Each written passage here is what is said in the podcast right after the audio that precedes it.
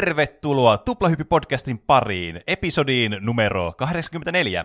Minä olen teidän juonteenne Pene, niin kuin aina ennenkin, ja lisäksi studiossa ovat teidän äh, ihanat co-hostit Juuso. Hei kaikki.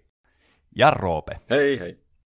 Tuplahyppy on viikoittainen podcast, jossa me puhutaan peli, elokuva, musiikki ja popkulttuuri-ilmiöistä aina sieltä 80-90-luvulta sitten tänne nykypäivää asti, mutta yleensä keskitytään semmoisiin nostalgisiin aiheisiin, jotka meitä kiinnostaa, joskin välillä on myös tämmöisiä vähän modernimpia aiheita sitten luvassa. Tai jopa futuristisia. Niin, mm. kyllä. Niin kuin tänään, jossa Juuso on valinnut meidän toiseksi aiheeksi tuossa tauon jälkeen ää, tulevaisuuden pelit. Tämmöinen hyvin mielenkiintoinen aihe. Päästään kaikki spekuloimaan. Niin, kyllä. maltaan odottaa. Mm. Mm. Mutta ennen sitä meillä on luvassa tämä meidän viikoittainen toinen aihe, joka on tällä viikolla Roopen valitsema. ja mä panan Roope sun vaan selittää, että mikä tämä aihe on, koska tämä voi olla monelle hyvin niin kuin kummallinen, että moni ei tästä tiedä. Mutta, mutta hyvin kuunnelkaa silti, tämä on hyvin kiinnostava kyllä. juttu. Tämä on tosi kiinnostava aihe kyllä. Kannattaa kuunnella, ainakin minun mielestä. Tämä, oli, tämä on siis Hair Racer, eli Hare Raiser, näin suomalaisesti.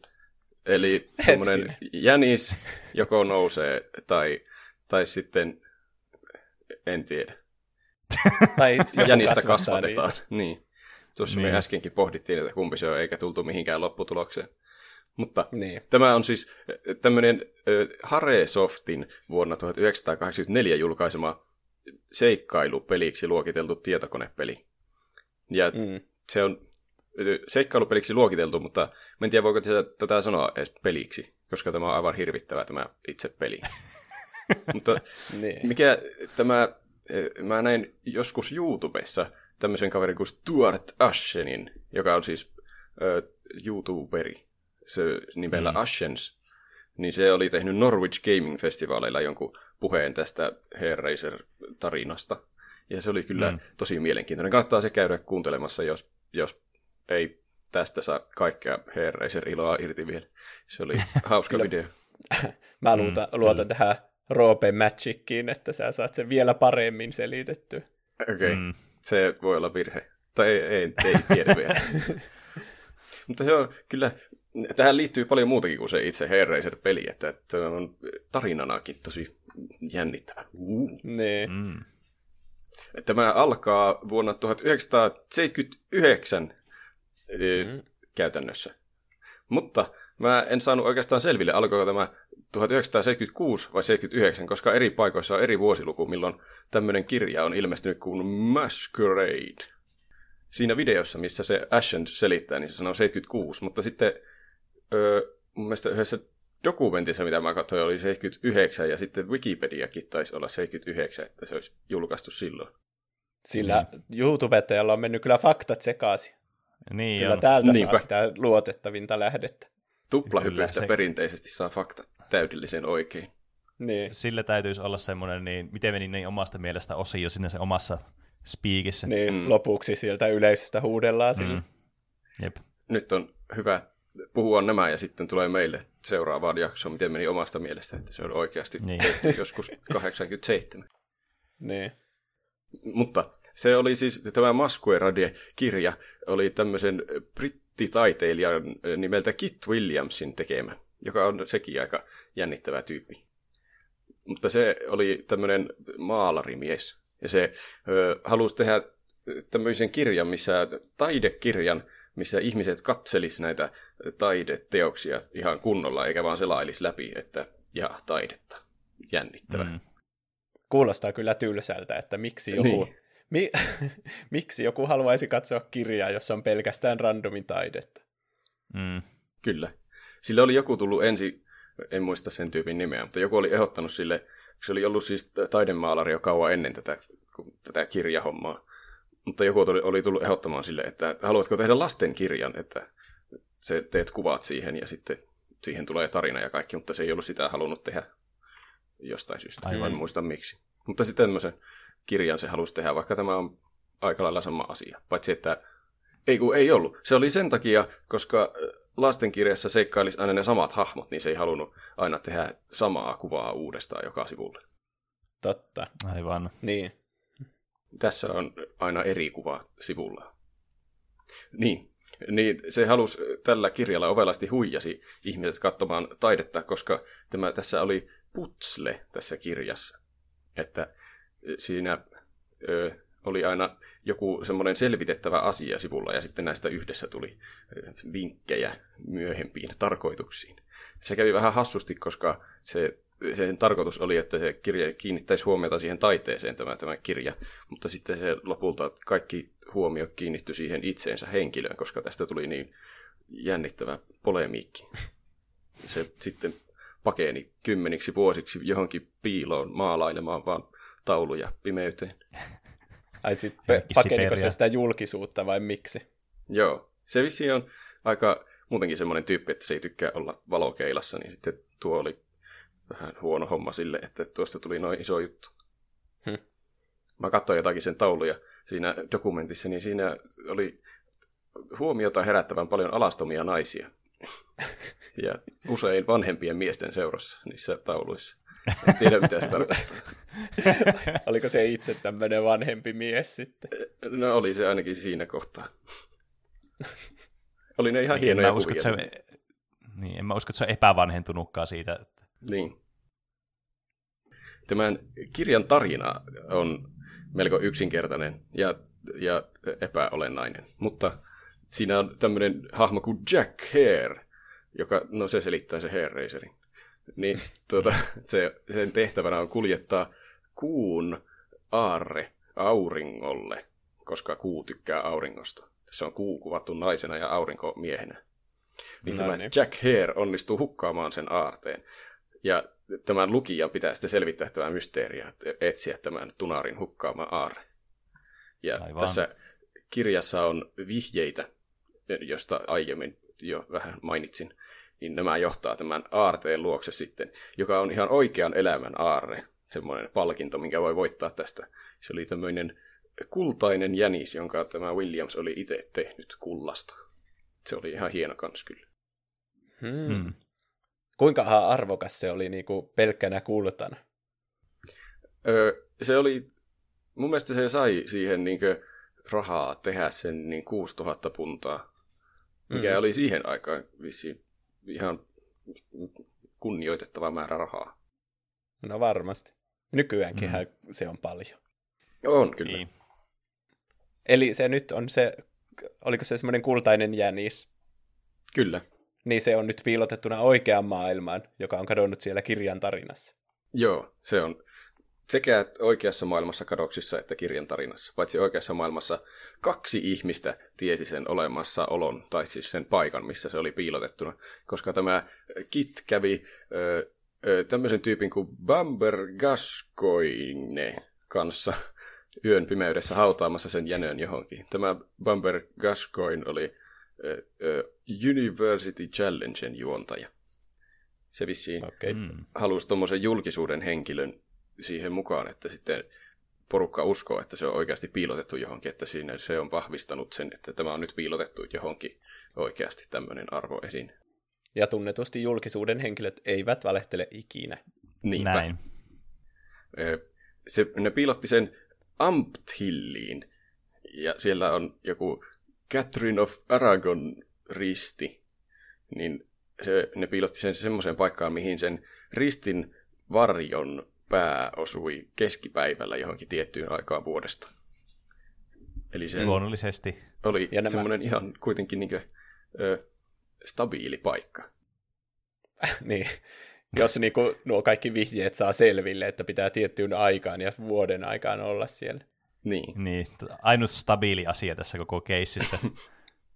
Se, ne oli laittanut jänön semmoisen keraamiseen koteloon, että, että metallin paljastimilla ei voi mennä härppimään sinne, että se löytäisi sen sillä huijaamalla sieltä. Niin, ja aivan. se lopulta ei sitten onnistunut ihan täysin, mutta siitä vähän myöhemmin. Mm. Tämä mm. putsle tässä kirjassa oli siis tosi vaikea, että siihen ei annettu mitään ohjeita siinä kirjassa. Siinä oli vaan se, se tarina, jolla ei ollut oikeastaan mitään merkitystä siihen palkinnon saantiin ja sitten siinä oli niitä kuvia. Ja tämä Bumper Gascoin ei myöskään se osannut ratkaista. Se oli itse sanonut, että ei mitään hajua, miten se ratkaistaan, vaikka se ei ole tiesi, missä se on se palkinto. Että se ei pystynyt sillä niin käänteisestikään päättelemään sitä. niin. Tämä on mun mielestä jo niin kuin aika lupaava tämän koko tilanteen kannalta, että, että se ei itse pysynyt ratkaista sitä, joka tiesi tämän aarteen olemassaolon. Mm. Ja se kirja oli siis ihan täynnä semmoisia hämäysvinkkejä, red herringejä, että mm. siellä voi löytää, että ah, nyt nuo liittyy toisiinsa, selvästi tästä tulee jotakin, ja sitten siitä se menee johonkin pitkälle asti ja ei lopulta johda yhtään mihinkään, että siihen on tuhlannut vaan hirveänä aikaa. Mm. Niin, niin. Lopulta, haluatteko tietää, miten tämä sitten ratkaistaan, tämä aartojen sijainti? No, jos sä haluat spoilata sen semmoisilta, jotka tällä hetkellä lukee sitä. niin. Jos joku haluaa vielä itse ratkaista tämän, niin nyt korvat kiinni. No niin. Eli näitte, tässä on aina jotakin hahmoja niissä kuvissa, niin niiden silmistä piirtyy linja jonkun pisimmän sormen tai varpaan tai jonkun vastaavan kautta johonkin kirjaimeen, jota on siinä kuvan reunoilla. Ja sitten ne pitää osata lukea oikeassa järjestyksessä ne kirjaimet, johon ne viivat on piirtynyt, ja sitten niistä muodostuu joku sana. Ja sitten Aivan. näistä kaikista kuvista, sanoista muodostuu lopulta tämmöinen, että Catherine's long finger overshadows earth buried yellow amulet midday points the hour in light of equinox. Look you. Se kuulostaa vähän omituiselta, mutta se on vissiin tuossa järjestyksessä, että näistä alkukirjaimista saa muodostettua Close by Ampthill. Niin, Eli niin. tuo hirveä litania viittaa siihen, siihen ö, ristiin siellä ja että sen varjo on se juttu. Ja sitten ö, tuo Light of Equinox, se on vissiin joku ihme Equinox-päivä, että se pitää justiin sinä päivänä käydä sieltä kaivamassa, että se varjo osuu niin, oikeaan niin. paikkaan. Aivan. Hmm. Eli siis, eli, niinku, eli kevät- tai syyspäivän tasauksena varmaankin niin tälle suomenkielisittäin. Niin, se juuri. No tuohan kuulostaa ihan helpolta arvotukselta. Osaa se Kyllä. Eli silmistä vaan vettää viiva ja sormesta, niin sitten se niin. sivu. No, se voi olla aika paha, kun ei ole annettu mitään vinkkejä ja sitten se pitää sillä tehdä. Mm. Siellä... Niin tietenkin tämä nyt kuulostaa siis todella helpolta tälleen, niin kun sen ratkaisun tietää ja sitten osaa kiinnittää niihin oikeisiin niin asioihin huomiota, mutta tietenkin niin kuin, tämä itse kirja niin sisältää niin paljon kaikkea randomia shittiä, että tämä niin on, mä sanoisin, että mahdoton niin tajuuta, että miten tämä pitäisi niin ratkaista. Niin, niinhän sitä luulisi oikeastaan, mutta... Ratkaisiko tämä, joku tämän? Tämän lopulta joku ratkaisi. Hmm. Tässä voitti sillä tavalla, että selvitti tuon jutun ja sitten lähetti postin kautta ratkaisun sille Kit Williamsille. Ja se oli järjestänyt sen sillä tavalla, jotta kauempanakin asuvat ihmiset voi osallistua. Ja kauempana asuvat ihmiset myös vissiin osallistu, koska tätä myytiin maailmanlaajuisesti ihan hirveästi. Ai. Hmm. Niin, kaikki tavoitteli sitä palkintoa siitä sitten. Niin, tai sitten ihan vaan ratkaisemisen ilosta osti tämän kirjan. Tämä, niin, kyllä. Siinä dokumentissa taidettiin sanoa, että eka painos tästä kirjasta myytiin loppuun kahdessa päivässä, mutta sitten jossain muualla sanottiin, että sitä myytiin 200 000 kappaletta ekassa viikossa. Niin mä en tiedä, miten ne sitten ö, yhdistyy keskenään nuo. Mutta ainakin sitä myytiin lopulta jotain yli miljoona reilusti maailmanlaajuisesti. Aha. Hmm. Tietenkin eihän ihmiset sitä osta sen jälkeen, kun se palkinto on jo löydetty, koska vaan yksi saa sen. Niin, niin luulisi. Paitsi niin, voihan niin. se tällä hetkellä olla joku keräilykappale. Niin ehkä nyt ihmiset arvostaa niitä kuvia sitten. Niistä niin. oudoista ihmistä, jonka silmät ja sormet osoittaa kirjaimia. ja ne on myös alastomia naisia vanhojen miesten kanssa. Niin. En mä tiedä, oliko siinä kirjassa niin omituisia kuvia. Ne oli ne Kitin omat taideteokset siellä sen yksinäisessä mökissä. Niin. Tämä Kit olisi itse halunnut sanoa jossain haastattelussa, että siinä menisi, se ei siis tiennyt yhtään kauanko siinä menee, että joku löytää sen, mutta se olisi toivonut, että siinä menisi joku 20 vuotta, mikä on todella pitkä aika. että niin, miten niin joku on. jaksaa vielä keskittyä semmoisen ajan jälkeen. niin, se on niin se... päivätyö jollakin, että ja niin. aamu kahdeksan mä alan taas tutkimaan sitä maskueradea. Niin. Mm. Hmm. Mutta lopulta se kaivettiin ylös kolmen vuoden sisällä tai kuuden vuoden sisällä, riippuen siitä, mikä se oikea julkaisuvuosiluku nyt oli. niin, niin, totta. Eli 19. helmikuuta 1982 tämä Kit sai ensimmäisen kirjeen, jossa oikea oikein oli joku laittanut siihen sen jäniksen paikan. Ja se oli mm. tämmöinen tyyppi kuin Ken Thomas, joka oli joku kirjailija. Mutta Aivan. se oli jotenkin tosi hämärästi laitettu siihen se, se paikka, koska se ei ollut ratkaissut tätä putslea oikeasti, vaan se oli vain jotenkin tuurilla löytänyt sen oikean paikan, missä se on se jänis. Ja laittanut sitten Kit Williamsille semmoisen niin epämääräisen kuvailman jotenkin siitä, että sitten se Kit oli ollut vaan, että no kai se on sitten oikeasti löytänyt sen jäniksen, että pitää antaa palkinto tuolle. Mm. Ei vähän epätyydyttävä lopputulos tuolle. Niin, ja. hetkinen, eikö se jänis siis ollut siellä maassa haudattuna? Oli, Vai... oli se maassa haudattuna. Niin. Eli niin, niin, että ne löysi sen ja sitten halusi vielä, se kirjailija halusi, että, tai kuvaa ja kuvaa, kuvitteli, halusi, että sille vielä kerrotaan, että mä löysin tämän niin kuin, tällä tavalla. Siis se oikea protokolla olisi ollut, että sille lähetetään ensin postia, että se on täällä se jänis, että saanko käydä kaivamassa, ja sitten se olisi, että okei, okay, käy kaivamassa. Aa, ja okay, niin se sanoo tällekin.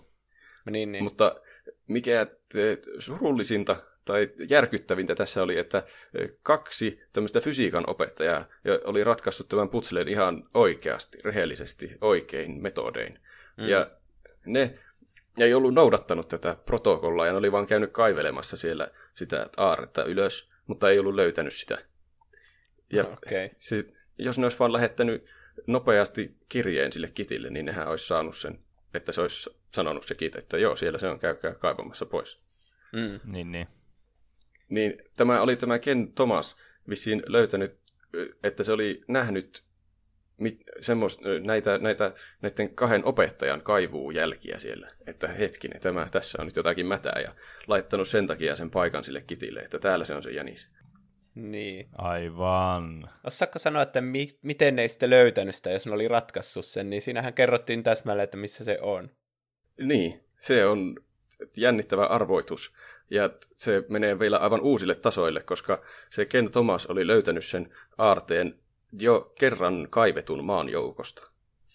Eli semmoinen niin, vissiin, mitkä oli jo käännetty siihen ympäri. Aivan, mutta ei ollut vaan huomannut, että se on niin. siellä. Eli ne oli no. kaivannut sen ylös sieltä, mutta ei ollut huomannut. no voi peräsi. Niinpä. Tämä Ken Thomaskin oli kyllä melko mysteerihahmo, koska se haki sen palkinnon. Siinä kesti tosi kauan, että se suostui hakemaan sen palkinnon siltä Kit Williamsilta, se ei tykännyt yhtään julkisuudesta tämä Ken Thomas. Ja sitten kun se haki sen, niin se oli semmoisessa hirveässä valeasussa, että kukaan ei tunnistaisi sitä. Hmm. Mutta... Jos on joku normijamppa, niin eihän sitä muutenkaan kukaan tunnista. Niin. niin. Mutta mikä siinä?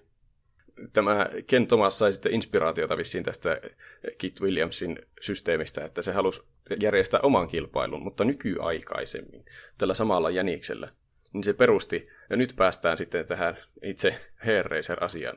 Se perusti niin, tämmöisen aivan. peliyhtiön kuin Hairsoft, joka julkaisi sitten Hairracer Preluden ka- kaikille mahdollisille sen ajan koneille. Että se oli siis siihen aikaan vissiin tosi iso juttu. Että mm-hmm. kaikki tiesi, että tämmöinen nyt tulee. Ja siinä oli palkintona se sama jänis, tai sitten rahaa. Että se voittaja saisi valita, kumman haluaa. Siis hetkinen, se sama Jänis, eikö se sitten niin, miten, siis eikö ne voittajat siitä aikaisemmasta maskureidista sitten saanut sitä Jänistä tavallaan palkinnoksi vai jonkun rahapalkinnon, vai miten se sitten meni, jos ne oli se sama Jänis, vai tekikö ne kopion tästä Jäniksestä? Siis se Ken Thomashan sai sen Jäniksen, koska se voitti sen kilpailun. Niin, ja siis se itse teki tämän kilpailu sitten, tässä. aivan. Joo. Nyt palaset alkaa niinku yhtymään tuossa mun päässä, ja mä ymmärtän tämä juonta tässä. Sanoinkohan mä äsken jonkun ihan eri nimen? Ei, kyllä mä siis ymmärsin mä... ainakin. Okei, okei, okei. Niin, niin, siis mulla on vaan niin huono nimimuisti, että mä osaan jotenkin yhdistää näitä henkilöitä. No, kannattaa valmistautua, sillä tässä alkaa näitä nimiä kohta tulemaan aivan Voi enemmän. No niin. Eli tämä Hairracer Prelude maksoi 8,95 puntaa, joka oli tosi iso hinta siihen aikaan. Se oli kalliimpi kuin mitkään huippupelit siihen aikaan. Aha. Oho. Ja se oli vähän niin kuin Masquerade, se kirja, mutta tietokonepeli, jos sitä voi edes kutsua peliksi. Koska Eli se siinä, oli... siinä on jotain pikselitaiteella tehtyjä kuvia, joita selataan läpi. Niin. Se, se oli oikeastaan vaan sitä varten, että sitä kautta annetaan ne vinkit siihen, siihen aarteen etsintään. Jos, niin. Aivan. jos niitä Eli voi vinkkeiksi niinku, kutsua. Eli tämä oli niinku se, että tässä ei nyt ollut sitä kirjaa, vaan tässä oli nyt tämä peli sitten. Kyllä.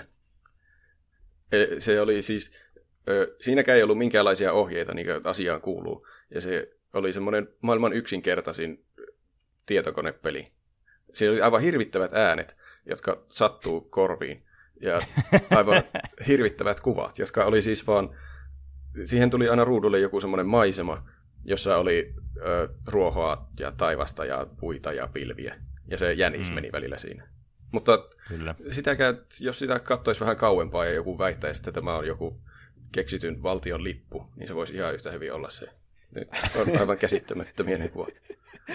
Ai että se, niin, että se on vaan semmoinen alapuoli on vaikka vihreä, yläpuoli on sininen, niin tadaa. Niin.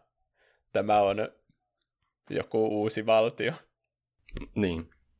Ja sitten siihen tulee joku, joku tyhjänpäiväinen teksti aina siihen kuvaan, kuten esimerkiksi Help is here, tai joku yhtä epäselvä, joka ei oikeastaan tarkoita mitään. Ja tässä mm. pelissä oli Aivan. neljä nappulaa, joilla pääsee aina sitten seuraavaan ruutuun. Niin ylös tai alas tai sivuille päin. Ja siellä on sitten odottaa samanlainen maisema, jossa on taas joku teksti, jos yhtä epäselvä teksti. Eli näistä tulee semmoinen tosi iso kenttä vähän niin kuin, ja sitten sä voit selailla sitä läpi. Niin. Kuin. niin. Hmm. Hmm. Ja... Tää, siis Tää, tuohon haluaisin vaan sanoa, että, että siis tuo todellakin siis ihan hirveän näköinen, mutta tulee joku Atari ET mieleen tästä, niin. minkä näköinen tämä on ja kuulonen.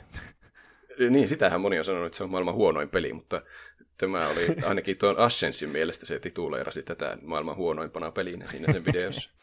niin kuin tuossa ei ole edes mitään pelattavaa hahmoa, että siinä vaan katsotaan niitä taustoja. Niin. Mm. Tämä ei oikeastaan ole edes peli, tämä on vaan tämmöinen, että katsellaan niitä kuvia ja siihen tulee joku teksti. Niin tämä nyt tietysti tällainen podcast-muodossa niin vähän menettää nyt sitten sitä shokkivalueita, että miten hirveän näköinen tämä niin on. Eli, eli tämä nyt vaatii sitten teiltä katsojilta sitten, tai siis kuuntelijoilta. Jos teitä kiinnostaa, niin teidän kannattaa tosiaankin YouTubesta kanssa käydä katsomassa vähän kuvamateriaalia tästä. Joo, kannattaa laittaa äänet aika pienelle, ne on pelottavia. Mutta tässä tultiin siis siihen tulokseen, kukaan ei osannut ratkaista tätä. Ei, siis kellään ei ollut mitään hajua, että miten mm. tätä pitäisi lähteä ratkomaan, koska missään ei tuntunut olevan mitään järkeä. Mm. Ja sitten kävi ilmi myös, että Hairsoft julkaisee toisen osan tästä. Hair, Hair Racer Finalen. Ja t- tämä piti myös ostaa tämä toinen osa, jotta sai sitten kaikki tarvittavat vihjeet, että pääsee sinne palkinnolle. siis, Nämä oli kyllä askeleen edellä tässä. Niin, Niinpä. Niin. Eli se oli niinku se eka osa oli ihan kusetusta, että sillä mukaan selviäisi siihen, tai että voisi ratkaista sen mitenkä. Niin oli. Wow. Hmm. Mä en, en tiedä mainostiko ne siinä eka osan aikaan kuinka paljon, että tästä tulee vielä toinenkin. Koska se nimihän on Prelude. Niin, totta. Niin, niin no joo, se on tietysti, että tämä vähän niin kuin indikoisi, että tämä, tämä tässä olisi toinen osa sitten niin. vähintäänkin. Mutta aika erikoinen ratkaisu. Ihmiset ei ollut vielä tutustunut näihin ahneisiin peliyhtiöihin, josta me puhuttiin viime viikollakin. Niin, niin. niin kyllä. Ja niin, tämä teema jatkuu nyt tässä. Nämä Hairsoft oli kyllä aikaansa edellä. Niin. Ja tästä Hairracer finaalesta on sitten tullut tosi harvinainen, että koska näitä myytiin ihan hirveän vähän, mm. luonnollisesti siitä syystä, kun kaikki oli aivan tuohtuneita tuohon hommaan, koska mm. se ensimmäinen peli oli turha ja huono, ja sitten hirveää rahastusta, niin sitten tulee vielä toinen samanlainen. Että niin. nekin, jotka oli ostanut sen ensimmäisen, niin ei halunnut antaa enää enempää rahaa tälle Hairsoftille. Mm, niin nämä, ihan ymmärrettävää tietysti. Niin. Nämä maksaa nykyään vissiin jotakin, ainakin kymmeniä puntia. Tai siis 50 puntaa ehkä ylöspäin siitä jopa. Niin. Hmm. Olisikohan, jos tuo olisi myynyt tuo finaale-osa sitten pa- yhtä paljon kuin se eka, niin olisikohan tullut vain kolmas sitten, ihan hävyttömästi. en tiedä. Vai voiko tämä nyt ratkaista sitten tätä arvotuksen näistä kahdesta? No se on tuota, debaatin alla, että voiko se ratkaista vai eikö sitä voi ratkaista. Sitä ei ole tähän päivään asti kukaan vielä ratkaissut. No niin. Aivan. Eli teilläkin kuuntelijalla on mahdollisuus ratkaista tämä. Niinpä. Tähän, tätä ei voi spoilata tässä, että nyt korvat auki ja ostamaan Hellraiser finaale. Ja totta kai myös Prelude, koska vaan toisella ei pärjää. Niin. Ja tämä maksoi siis ihan silloin saman verran kuin se ensimmäinen. Ja se oli myös viimeinen tikki, että kukaan ei halunnut ostaa, että toinen samanlainen rahastuspeli. Ja tämä niin. oli ihan sama peli kuin se eka. Että Häh? äänet taas siis sattu korvaan. No ei nyt ihan sama, mutta käytännössä Aha. sama. siis täysin samanlainen. niin, että, että siinä oli niitä samoja maisemia. Niin. niin. Hm. Samoja maisemia ja samanlaisia tekstejä, jotka mm. ei sitten kellekään sanonut yhtään mitään. Paitsi, niin, että niin.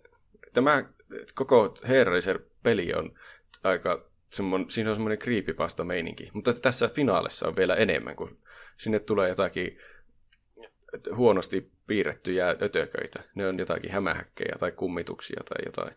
Mm. Ja jotkut näytti myös joltain lokeilta, jotka lenteli sinne, mutta ne laskeutu semmoisella seitillä. En tiedä.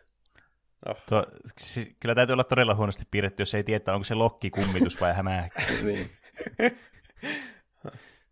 ja näitä kyseltiin näiltä Hersoftilta, että miksi, mikä juttu tämä on, että miksi te velotatte kahdesti samasta jutusta, joka ei sitten lopulta johda mihinkään.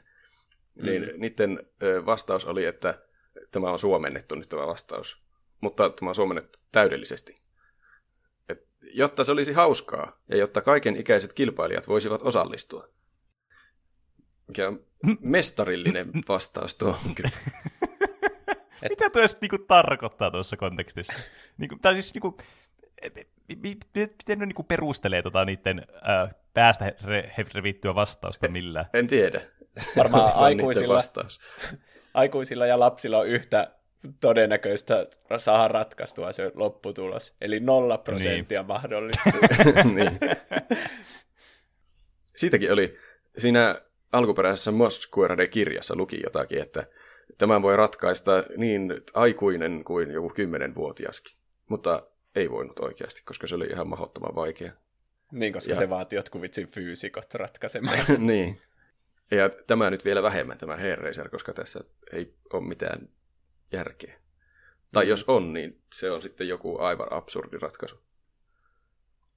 Mm. Ö, et sen ajan kaikki lehdet, jotka uutisoi tästä, niin oli sitä mieltä, että Hellraiser oli vaan rahan tekoa varten kehitetty. Ja se on ihan, niin. ihan järkevä päätelmä kyllä. Mm. Eikö tosta voisi joutua vankilaan, kun tekee tommosen huijauksen? No en tiedä. Koska Vaikea sanoa kyllä. Nehän voi olla sitten, että siellä voi olla joku, joku mukaan ratkaisu, mutta se on niin vaikea, että se on käytännössä mahdoton, että sitä palkintoa ei tarvitse jakaa, koska kukaan ei ikinä pysty selvittämään sitä. Mutta sitten niin. jos tulisi joku hirveä lakisyyte, niin sitten ne voi olla, että kyllä siellä on tämmöinen. Niin. Niin. Eihän, tuo, miten, tuo on kyllä jännä. Niin. Miten voi määritellä, että tämä on liian vaikea? Se, niin. niin. Sehän on vähän niin kuin semmoinen objektiivinen juttu, ei kuin subjektiivinen. niin. Ja sehän pitääkin olla varmaan vaikea, jos ei halua siitä semmoinen, että siinä on vain yksi palkinto ja joku paras ihminen sen ratkaisee. Niin. Mutta tästä kaikki on aika yhdessä mielin sitä mieltä vissiin, että tässä ei ole mitään ratkaisua tai sitten se on ihan liian vaikea. Onko se jänis vieläkin haudattuna jossakin? Ja se jänis ei ole haudattuna missään. Tässä oli, ö, niille tuli ihan hirveänä jotakin negatiivista asiakaspalautetta, mutta yksi asiakaspalaute oli positiivinen. Jo, siinä haukuttiin kaikkia niitä negatiivisia palautteen antajia. Mikä, ja se mm-hmm. kuulosti siltä, että se oli vain Airsoftin kirjoittama asiakaspalaute. Mutta kun eh, tässä tuli puhuttua, että nämä eh, kumpikin peli oli ihan sisällöttömiä eikä mitään ratkaisua voitu selvittää, mutta mm. tämä kaikki muuttui, koska Airsoft ilmoitti, että ne oli antanut ekstra vihjeen. Oho. Eh, täällä, tuota, Briteissä meni semmoinen ohjelma kuin Treasure Hunt, jonka juontajana oli semmoinen tyyppi kuin Anneka Rice. Niin tämä Hairsoft, eh, nämä tyypit sanoo, että tämä Anneka Rice oli antanut lisää vihjeen jossain random kaupassa järjestetyissä tapahtumassa. Ja tätä tapahtumaa ei oltu videoitu mitenkään, tai siitä ei ollut kerrottu etukäteen kellekään, että siellä tulisi joku vihje. Eikä ole, ole olemassa edes todisteita, että se Rice olisi sanonut mitään asiaan liittyvää siellä tapahtumassa. Saanko veikata, että tämä, myöskään tämä juontaja ei itse tiennyt, että hän antoi sen vihjeen? se, se voi olla myös. En tiedä tarkasti, mutta siis että se on hyvä arvaus, että se, se ei ole ollut missään tekemisissä näiden Airsoftin kavereiden kanssa. Niin. Tuo kuulostaa just, tiettikö, siltä, että kun sä sanot, että okei, nyt to, se antoi tuommoisen vihjeen, tulee niinku todella hämäräperäisesti sille, että niinku hirveän monen niinku mutkan kautta periaatteessa. Mm. Että ei ollut mitenkään videoitu tätä, ei ollut kerrottu kenellekään jossakin randomi kaupassa joku tämmöinen eventti. Niin, niin, kuulostaa just semmoiselta tavalta niin kuin saada, että ei ostakaa tämä peli, tästä on nyt tullut lisää vihjeitä tähän peliin, että tekin voitte voittaa tämän helpommin. Tämä niin. hassu tuommoinen, että siellä jonkun, joka olisi aivan intona ratkaisemassa, olisi pitänyt sattua justiin sinne paikalle sillä hetkellä ja mm. olla sillä oho, kato, tuli vihje. Niin. Enemmän se vie niin. motivaatiota pois kuin että tois lisse. Mm. Mm. Ö, tuota, tätä, tähän ei ole siis kukaan vielä löytänyt ratkaisua, koska tämä taitaa olla käytännössä mahoton. Mutta mä löysin jotakin Reddit-lankoja, jossa vieläkin ihmiset miettii ratkaisuja näihin, että mitä tuo voi tarkoittaa. ne on koottu ne kaikki tekstit järjestykseen, mitä siinä löytyy niistä maisemista. Että voisiko joku ratkaista tämän, mutta ei mm. ole vissiin kukaan onnistunut sielläkään ratkaisemaan. Tämmöiset mysteerit on jotenkin niin kuin tosi kiehtovia mun mielestä. Mm. Siis näissä on joku semmoinen niin kuin, aivan uskomaton semmoinen viehätysvoima ja semmoinen, että aina kun mä kuulen jostakin tämmöisestä joku semmoinen vähän hämäräperäinen joku kriipipastan niin kuin kaltainen tämmöinen joku arvotus jostakin asiasta. Oli sitten YouTubessa tai netissä tai sitten tämmöinen helvetin randomi peli, joka on siis monta kymmentä vuotta vanha tässä vaiheessa. Niin siis jotenkin siis aivan älyttömän kiinnostavaa. Ja semmoinen, että tekisi meillä itsekin, tiedätkö, alkaa silleen kunnolla miettimään ja pohtimaan, että no mitenköhän tämä nyt menee, että onkohan, voiko tätä ratkaista. Ja... Niinpä. Tulee vaan itselläkin ajatuksia mieleen, että no onko joku koittanut laittaa ne eri ruudut vaikka päällekkäin ja katsoa, että niin. risteleekö ne kirjaimet jotenkin. Jep. Ja siis mulla tulee semmoinen kanssa, jotenkin semmoinen vähän, en mä tiedä, tämä on väärä sanavalinta, mutta vähän semmoinen pelottava fiilis aina tämmöisistä. Ja mä tarkoitan tällä siis semmoinen jotenkin, tiettäkö, että mysteerissä on aina jotakin tuntematonta ja semmoista jotenkin, että se jotenkin hämärää ja semmoista kummallista. Ja sitten vähän tulee semmoinen, niin kuin, semmoinen olo, niin kuin olisi itse jossakin kriipipastassa. Kyllä, joo. yhtään, mitä mä ajan takaa tässä. Kyllä, niin, jos, Tuo on just semmoinen asia, mitä jos sä oot kolmelta vielä yöllä tietokoneella, ja sitten sä yeah. päädyt et, lukkeen näitä reddittejä jostakin Hairraiserista, niin, ja alat selvittämään sitä siinä, niin siinä niin. tulee kyllä semmoinen kuumatusolo itsellekin. Että niin on, kyllä. Itse tein tätä tutkimustyötä joskus kolmelta yöllä justiin, niin siinä, se oli kyllä hauskaa hommaa. Teki mieli alkaa pelaamaan tuota Hairraiseria. niin.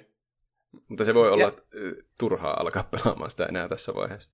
Kun nykyaikana tuntuu, että se olisi tosi helppo löytää se ratkaisu, niin kuin, kun ei tarvitse sillä vanhalla tietokoneella sitä ratkaista, vaan tutkii vaikka sen koko koodin, millä se on tehty niin kuin läpi kotaisin. Ja no itse se... asiassa. Yksi no. YouTuberi, mitä videota mä katsoin, niin se tutki sen koodin läpi, läpi kotaisin. Ja no. sieltä löytyi joku tämmöinen ö, lause, jota ei löytynyt itse siitä pelistä, niistä mistään mm. maisemista. Ja siinä luki, että The great truth is 867783869684.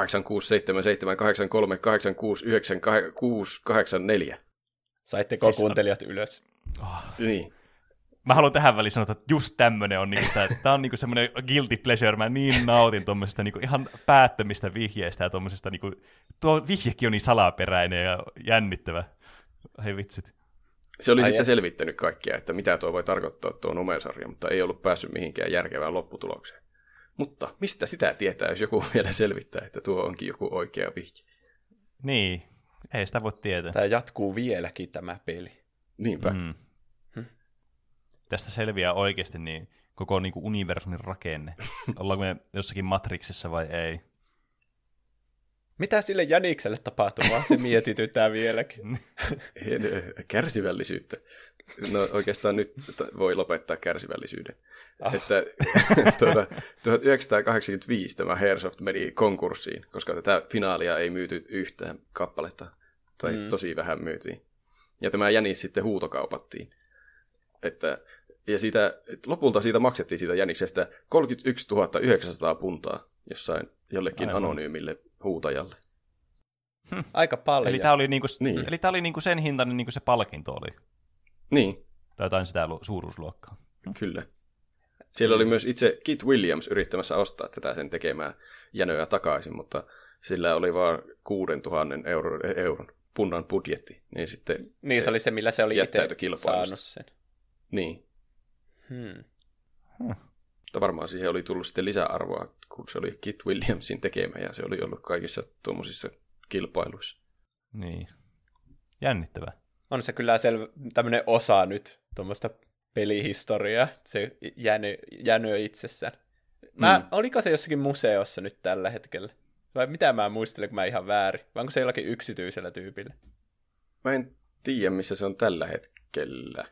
Mutta siis se katosi julkisuudesta tuossa, kun se meni sille anonyymille ostajalle. Mutta niin. se myöhemmin sitten kyllä ilmaantui uudestaan. Tuo mä vielä lopuksi kerron siitä vähän. Mutta Vitsi, mä niin ennen... Sano vaan. Musta olisi ollut paljon mukavampi ajatella, että se on vieläkin haudattuna jossakin se jänis, ja kuka vaan voi käydä kaivamassa se ylös. Niin. Niinpä. Paitsi, se joku... että no. tässä, tässä tietokoneen versiossa sitä ei vissiin edes haudattu sitä jänistä. Että se, se, on piti, se oli päättänyt jonkun paikan, ja sitten sille piti laittaa se paikka, että täällä se on se paikka. Ja sitten se saisi sen jäniksen tai sitten rahaa. Niin, koska se ei halunnut, että ihmiset kusettaa, niin kuin se oli itse kusettanut. niin. se oli oppinut omista mm. kusetuksista. Niin. Mutta tämä tarina ei ole vielä ohi, koska tähän tulee käänne. Oho. Että mm. tämä Ken Thomas, joka oli kusettanut Jäniksen itselleen, niin tätä Ken Thomasia ei ole oikeasti olemassa, vaan se oli salanimi tyypille nimeltä Dugald Thompson. Oho, sen nimi olikin eri kuin sen toinen. niin. Se halusi käydä salanimellä hakemassa sen jäniksen sieltä, joka, että siksi sillä oli valeasu päällä. Ja Aivan. Tämä, tämä Dugald Thompson oli liikekumppani tämmöisen kaverin kanssa kuin John Gard, joka oli kämppäkaveri tämmöisen... Tämä John Gard oli kämppäkaveri tämmöisen naisen kanssa kuin Veronica Robertson. Pysyykö Pene vielä nimissä mukana? Mä oon kuule, siis mä oon siinä Kit Williamsin kohdalla ja mennyt niin okay. ihan kanssa. No hyvä. No se, me palataan siihen. Tämä Veronica Robertson oli Kit Williamsin tyttöystävä siihen aikaan, kun se oli tehnyt tämän Masquerade-kirjan. Hmm. Okay. Eli tässä oli tämmöinen monen ihmisen välinen vyyhti, että hmm. tämä Eh, Ken Thomas ei ollut siis tuurilla löytänyt sitä paikkaa, vaan tämä Veronica Robertson, tämä Kit Williamsin tyttöystävä, tiesi vissiin suunnilleen, missä se palkinto oli.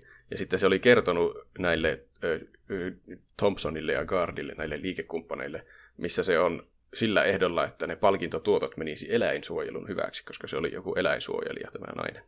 Hmm. Tämä, tämä Robertson on itse kiistänyt myöhemmin vissiin kaikki, että se olisi edes tiennyt, missä päin se jänis oli. Mutta kaikki kai aavistaa, että se on kertonut niille.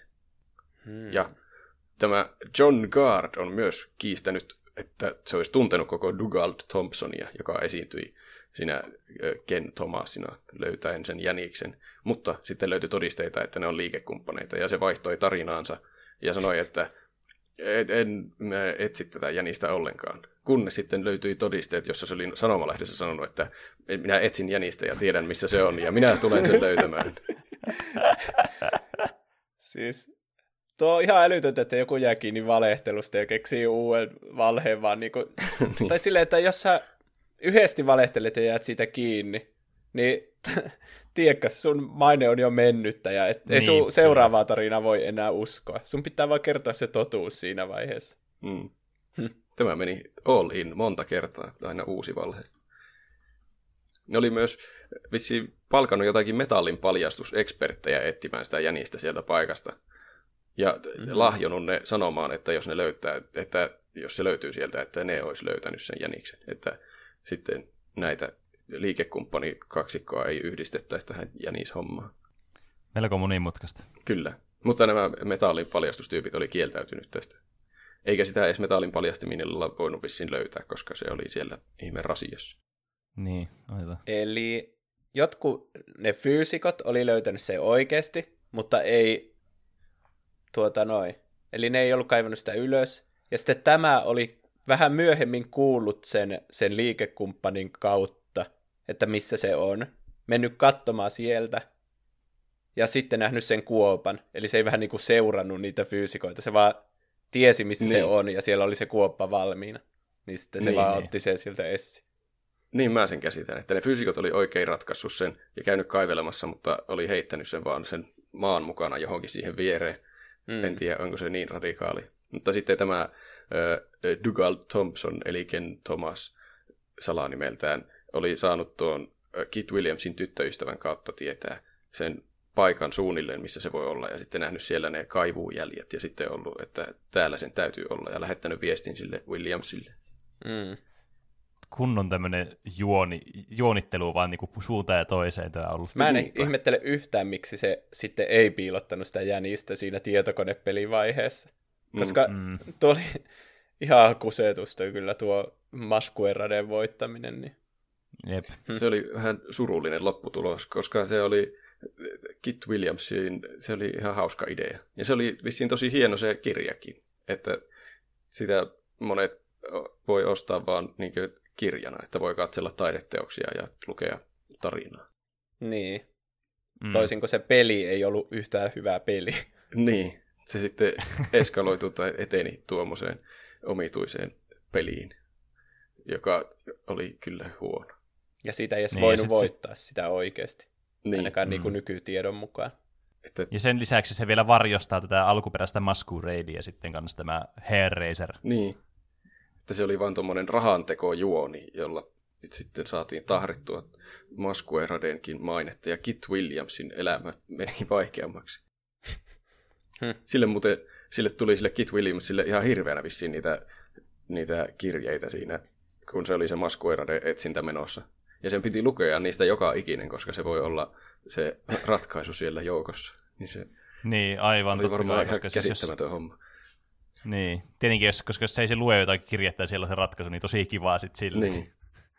Että tietenkin vähän semmoinen, semmoinen työmaa sitten.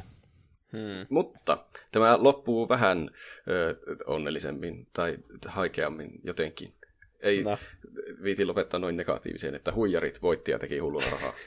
Niin. Tämä jänis on ilmaantunut Egyptistä sittenmin. Että siellä Aha. on vissiin joku, ö, mä en tiedä, onko se monen mutkan kautta mennyt sinne, vai oliko se se alkuperäinen ostaja siellä huutokaupasta. Mutta sen omistajan lapsenlapsi oli ottanut yhteyttä tuohon Kit Williamsiin jonkun, ö, olikohan se joku radiodokumentti, missä oli mainittu siitä. Ja sitten se oli huomannut, että hei, täällähän tämä on tämä jänis. Niin sitten hmm. tämä Kit Williams, siitä tehtiin dokumentti, jossa se piti taidenäyttelyn sen, sen, niiden kymmenien vuosien piilossaolon jälkeen, jossa se esitteli sen, niitä tekemiä taiteita.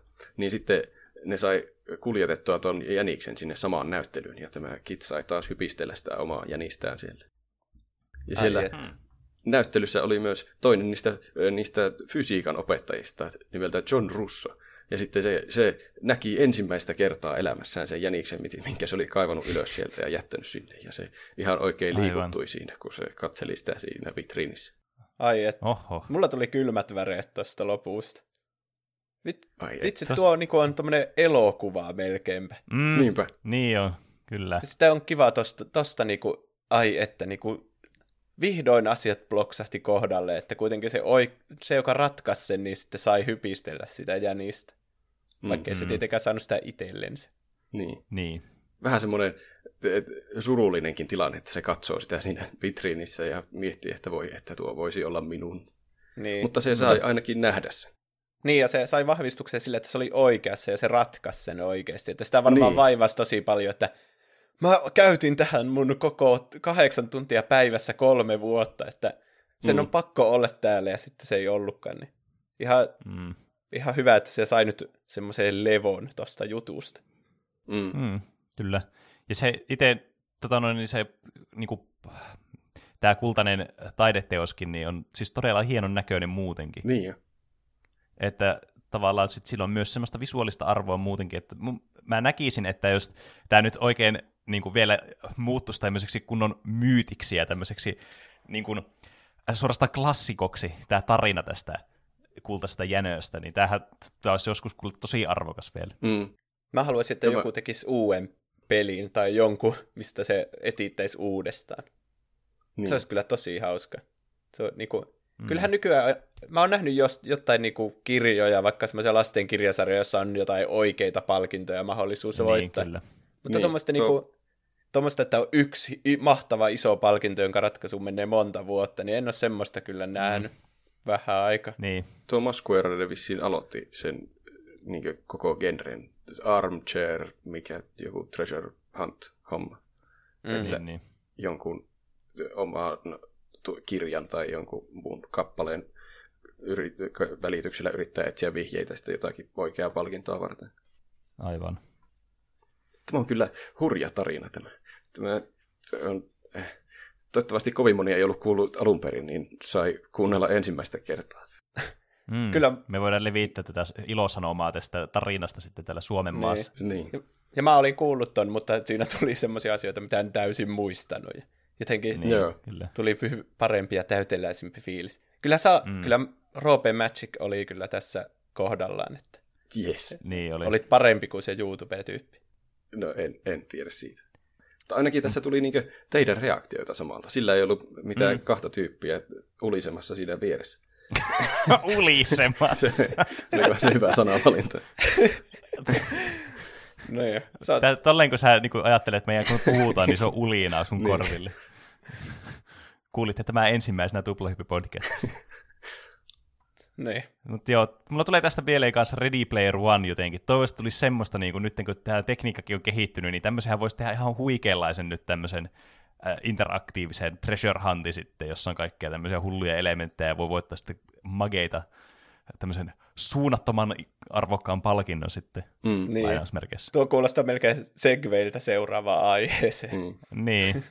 niin, Ready Player Oneissa niin hän etsisi niitä pääsiäismunia tai pääsiäismunaa tai jotain semmoista. Niin. niin.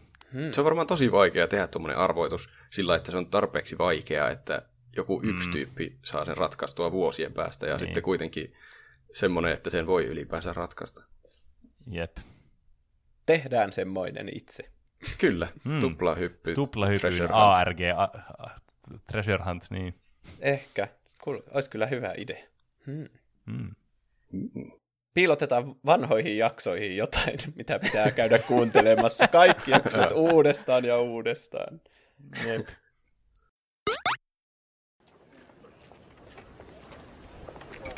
Oi kuulkaa, oi kuulkaa, on taas se aik, kun on saapunut kirkon kylän tänä pyhänä suur sekä kuuluisat kulttuurherrat, kaksoiskertomukset. Teidän tuntamana pardina toimitan teille minä, Penecione, sekä taas seurueessani ovat nuo herr professyyrit Jooseppi. Ootteko tekin vielä henkis? Ja Rob Hendelius. Tervehys vaan. Tässä foorumissa ovat debaattina väliajan perään Rob Hendeliuksen kertomana Giotto di Bondonen taidemanöövri. Kyllä, Ma, siis tänä aamuna julistan aiheeksen tämän Euroopan taitehen Hövitsmanin, jonka ompi nimi Giotto di Bondone, sekä tarkommi hänen taitomansa Frescot Scrovegni kappelis. Mutta kiirehtikös nyt förstä tapahtumaan, jonka kirjekyyhkyt ovat professuurillemme Joosepille paljauttaneet eurooppalaisilta. Joo, eli minun aiheen tällä herran viikolla tämpönen, joka on varmasti koskettanut meitä kaikkia viime päivin. Elikäs musta surma. Eli Aisaan omainen kulkutautihan tästä apostolin tietä kulkeutumastossa 46. Kaikhan tätä ei tiedä, mutta musta surma oli itse Aisaassa paiserruton teos ja sen kädestä meidät jättää noin joka kolmannes. Mustanmeren yli tämä pirun renki juohrusi sitten Konstantinopoliin ja Aleksandriin.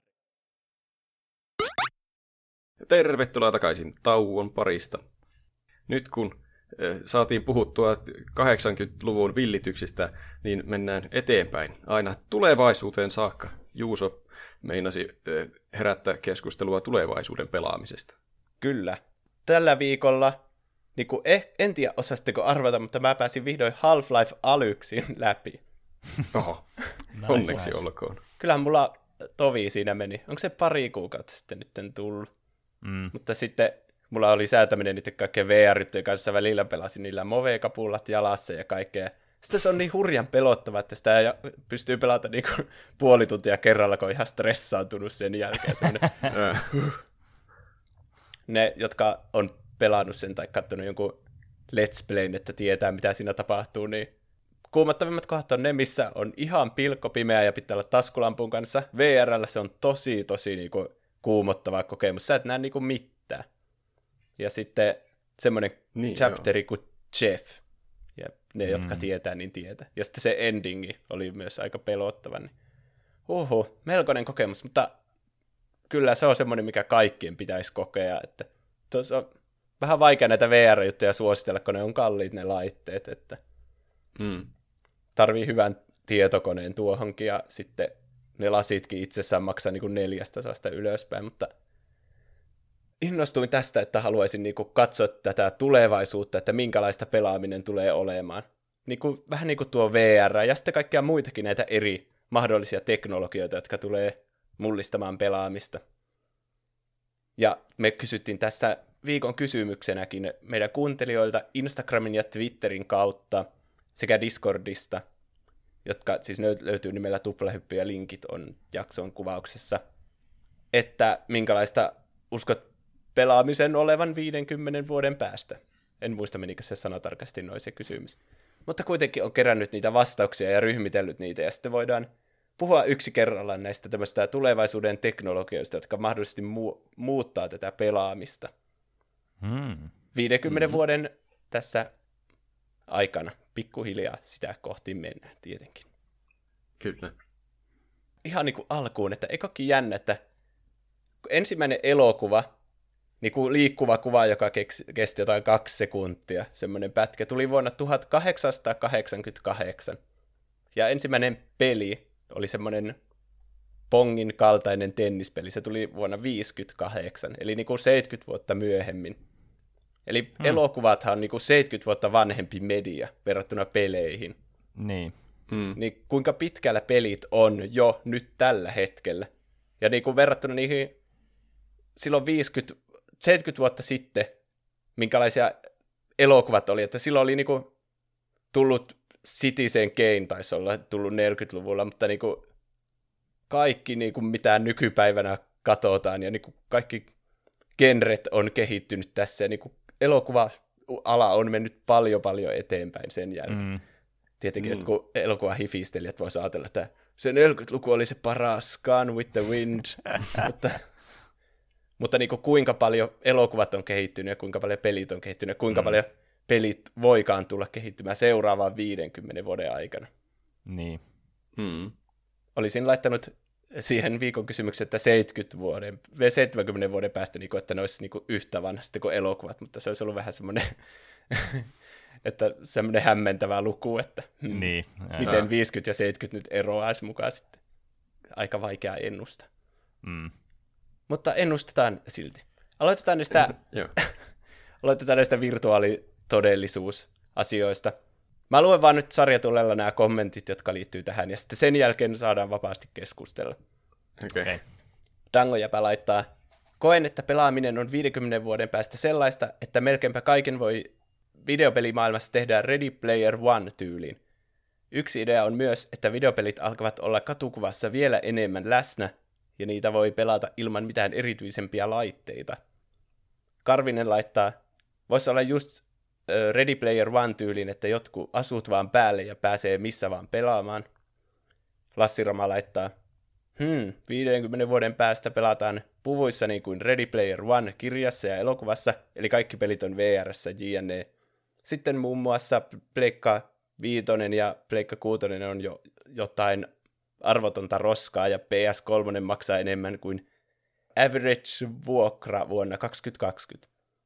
Ja myös on semmoinen mahdollisuus, että on tullut joku homma, joka rikkoi kaikki elektroniset laitteet koko maailmasta ja koko maailma menee konkurssiin. Ja kolmas vaihtoehto on se, että ulkoavaruuden asukit tuli ja romutti maapallon ja meistä tuli jotain luolamiehiä, kun ne vei nykyajan tekniikan ja pyyhki meidän muisti. Kattavasti mietitty kyllä kaikki vaihtoehdot. Siinä on ne kaikki vaihtoehdot. Tuossa nyt oli lueteltuna joka ikinen vaihtoehto, mikä meidän niin kuin, elämässä voi tulla vastaan. Relle Reponen laittaa, luultavasti VR on isoin pelaamishomma. Onnilla 03 laittaa, luultavasti kaikki VR-lasit ja kapullat pienentyvät ja tulisivat tehokkaimmiksi, ja virtuaalinen todellisuus tuntuisi oikealta elämältä. Reetta Quist laittaa, jotenkin olen aina ajatellut, että suunnataan kohti Ready Player One-tyyppistä pelaamista. Hahmoa ohjataan hanskoilla, ruudun sijaan nähdään todenmukainen pelimaailma VR-laseista, ja haptiset puvut olisi juttu. Topias Heikkinen laittaa aurinkolasityyliset VR-lasit ja jumpsuit, jossa on sensorit, jotka tunnistaa kaikki liikkeet. Ja sitten professori Sepi laittaa Ready Player One on varmaan aika hyvä veikkaus. Eli full VR-puku ja kakkulat ei ehkä ihan niin pitkällä olla, että NS-tajunta siirtyy peliin, mallia Rick and Morty Roy, eikä edes siksi, että eikö semmoinen olisi mahdollista, mutta sen pitäisi olla sen verran turvallista, että naapurin 100-kiloinen 14V Pikku Pekka voi pelata sen 13 tuntia GTA 16 ilman mitään ikäviä haittavaikutuksia. Itse uskon, että ihan perus sohvapelaaminen on myös Alive and Well osittain siitä syystä, että on myös tuolloin halvempaa kuin VR, jonka nimi silloin on varmaan joku Full Augmented VR. Tietenkin jotain verrattain pieniä muutoksia näkyy tyylin millaisia telkkareita on tuolloin ja mitä innovaatioita on tehty ohjaimiin, mutta perusperiaate pitää. Sama juttu PCllä, ellei PC tai näytöt jotenkin perustavanvaltaisesti muutu. Veikkaan, että lautapelit on edelleen elossa ja ottivat vinyylien tyyliin omasta niche-asiakaskunnastaan, jos pitäisi joku rahanarvoinen veto huonoilla todennäköisyyksillä pistää, niin pistää vettää, niin veikkaisin, että jos perussohvapelaaminen tulee muuttumaan jotenkin oleellisesti, niin se tulee olemaan Nintendon jokin innovaatio. Hmm. Eli aloitetaan tästä VRstä. Se oli aika monen kommentin kohde, että VR tulee olemaan tämä. Ja tuo Ready Player One-elokuva mainittiin myös tosi monta kertaa. Mm. Se tulee kyllä aika automaattisesti mieleen, kun miettii tulevaisuuden pelaamista. Niin, niin kyllähän se on tietysti ihan ymmärrettävää, että se on kuitenkin niin kuin, niin kuin koko idea siinä on niin semmoinen niin kuin helposti tavallaan niin kuin samaistuttava siinä mielessä, että mit, mi, miten niin kuin voisi kuvitella, että tulevaisuudessa tullaan tekemään. Mä en muista, että mihin vuoteen se sijoittuu. Oletteko te kattonut sen? Joo. Joo, mutta en muista minäkin. En mäkään.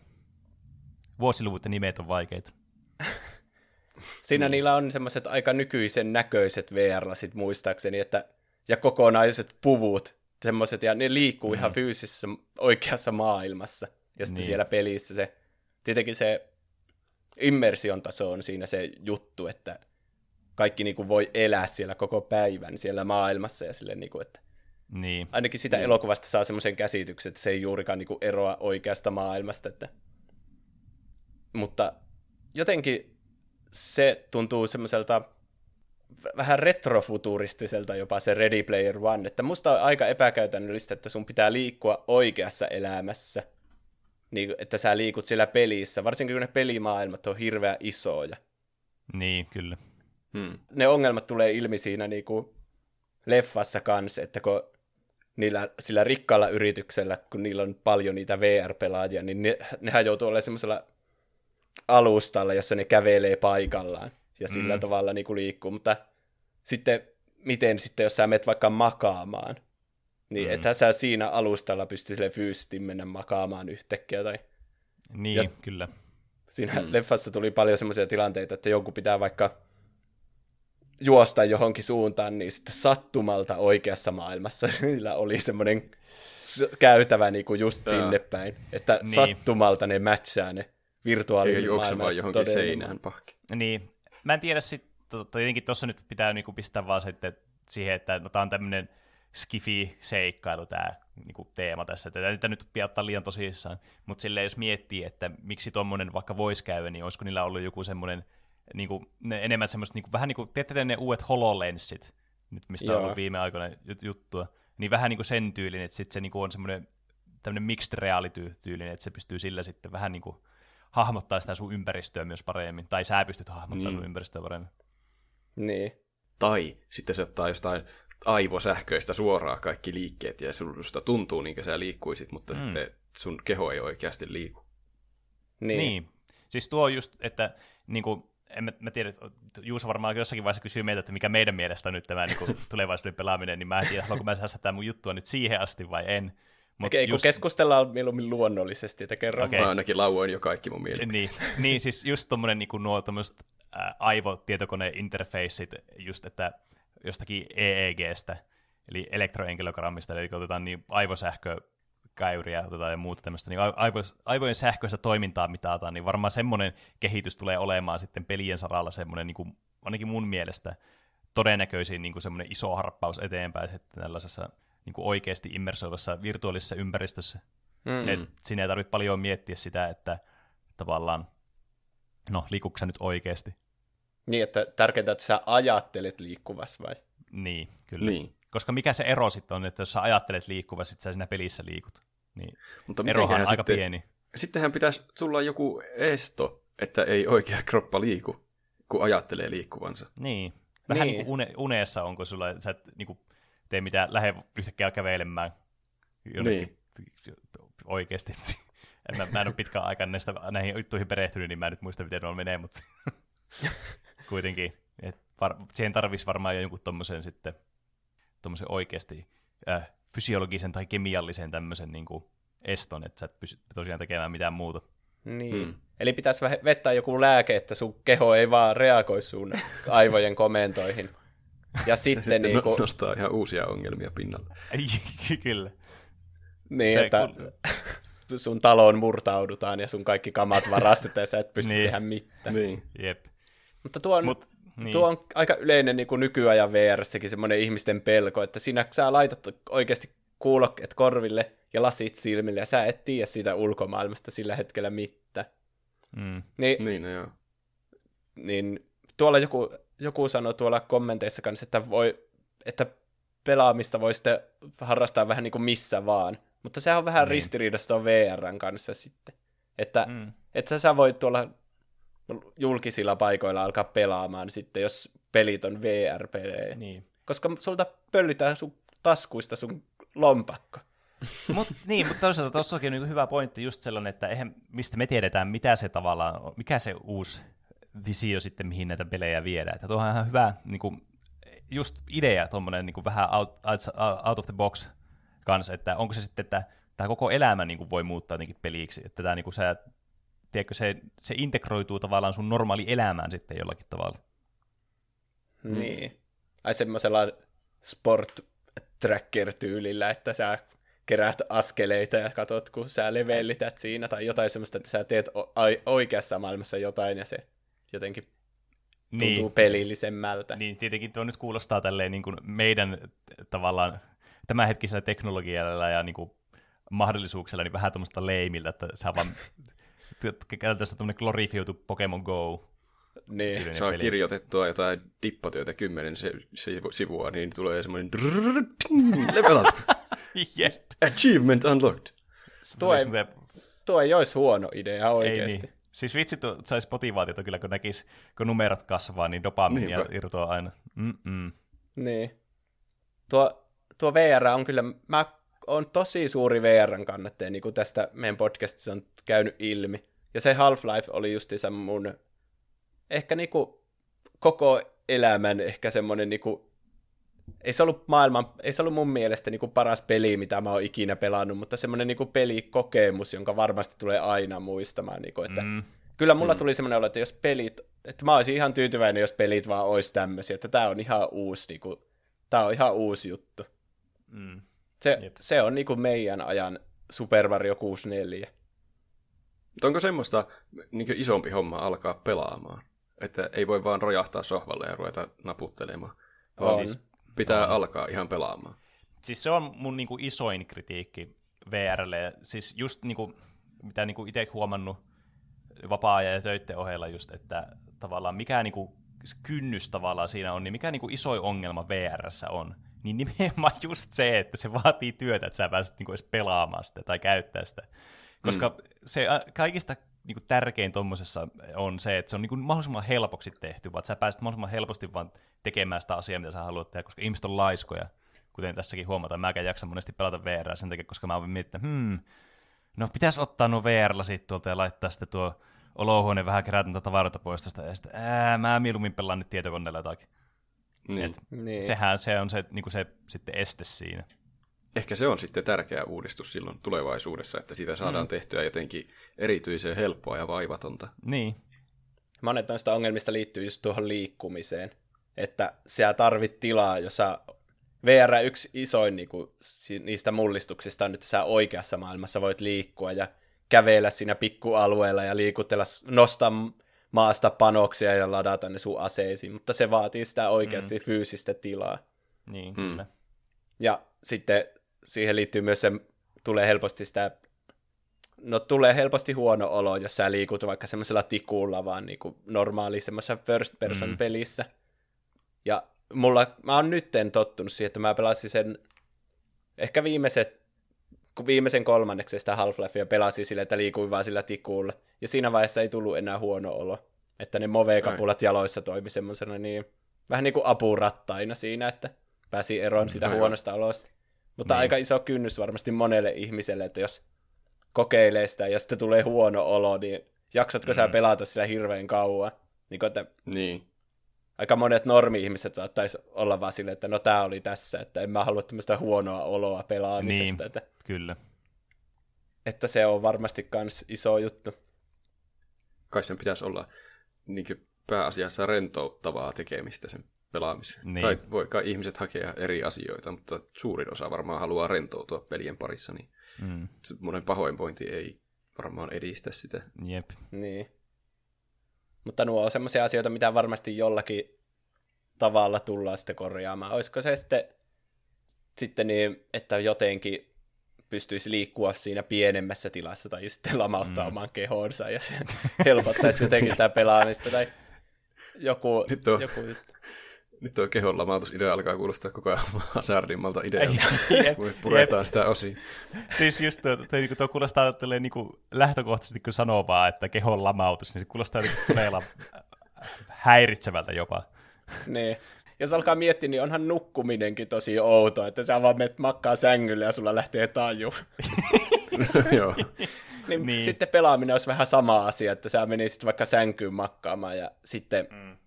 laittaisit sun päähän vaikka jotkut piuhat näin, että psh, mm. ja sitten niin kuin, se olisi pelaamista eikä nukkumista.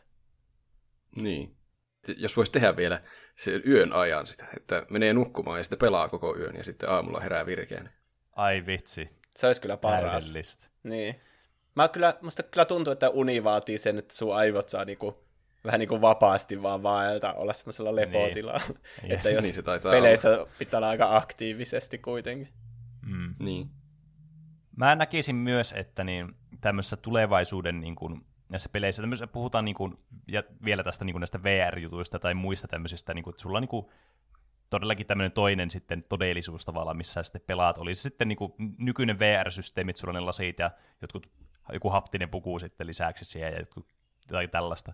Tai mm. sitten se, että sä oot lamaunut, et, tai sitten sä vaan sun aivoilla vaan että sä oot vaan siellä paikassa. Niin kuitenkin niin kuin mä näkisin isona sen, että niin kuin, tulevaisuudessa varmasti tullaan niin kuin, menemään siihen, että niin kuin, ihmiset niin kuin, menee näihin VR-ympäristöihin ihan vaan niin kuin, siis menee vaan sinne, vaikka niiden tarkoitus ei olisi pelata. Vaan ne vaan haluaa tavallaan, niin kuin, että mitä jos sä asuisit jossakin tosi pienessä kämpässä, jossain yksiössä, joku itsemurha yksi, joku alle 10 neliö, mm. niin sit sä meet tavallaan niin kuin, tähän tuo VR-tilaan sitten, jossa sä niin kuin, pääset tavallaan semmoiseen vähän niin kuin NS-kotimoodin, tiedätkö, kun tuut töistä kotiin, niin, niin sit pistät itse kiinni VR ja oot sit siinä loppupäivä. Et se on enemmän no, myös semmoinen niinku paikka, missä sä vietät aikaa, eikä niinku, että se on niinku, okei, okay, nyt mä aktiivisesti pelaan jotain. Niin. Se, niin, ei se pelkästään, kyllähän näitä on näitä sovelluksia jotain, että matkusta vaikka virtuaalisesti johonkin paikkaan. Ja mm. Sitten mä esimerkiksi pelasin niin tätä Super Mario 64, Tämä on vähän tangentti kyllä nyt. Mutta siitä tuli semmoinen PC-portti, jonka joku oli tehnyt.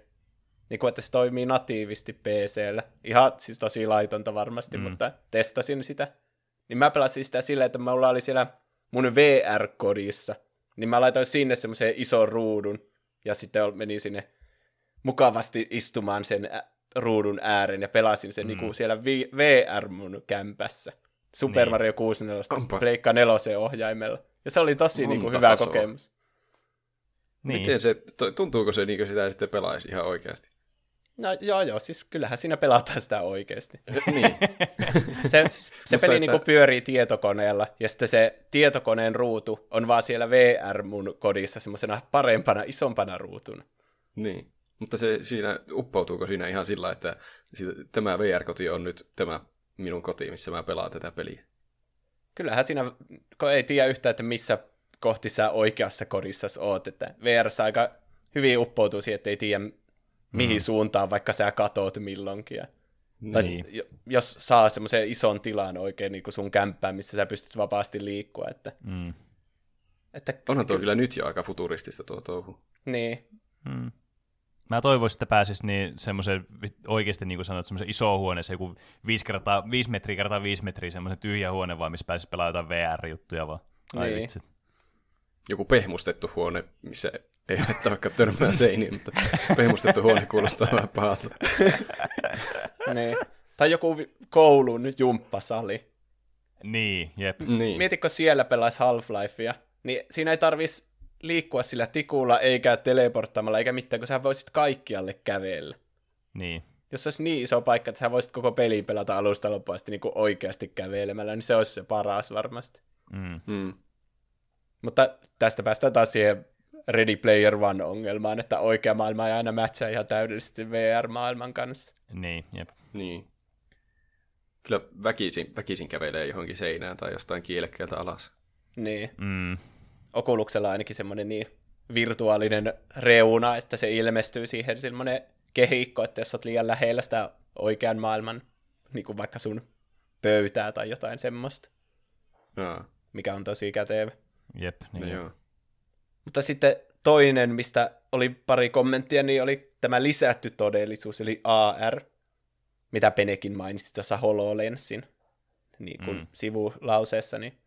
Sitten oli tullut kommentti Venom Lemonilta 50 vuoden päästä. No, meillä on ainakin VR-pelit, ihan arkipäivää, luultavasti natiivi 3D-näyttö ilman mitään lasihökötyksiä sekä korkeapiirto hologrammeja – hologrammisysteemit sitten varmaan mahdollistaa uudenlaiset pelituotteet, kuten fyysisten ja virtuaalisten pelien yhteen naittamisen. Fyysisiä pelinappuloita, joiden päälle kuitenkin pystyy, joiden päälle kuitenkin piirtyy hologrammi. Eli esim. videopeli, lautapelit, mutta käsin ohjailtuna. Veikkasin kanssa, että meillä on pelillistettyjä juttuja, kuten reaktiivista digitaidetta, JNE. Hmm. Ja sitten Suha Office hmm. laittaa jotain VR- ja AR-yhdistelmiä odotan. Larppi 2.0.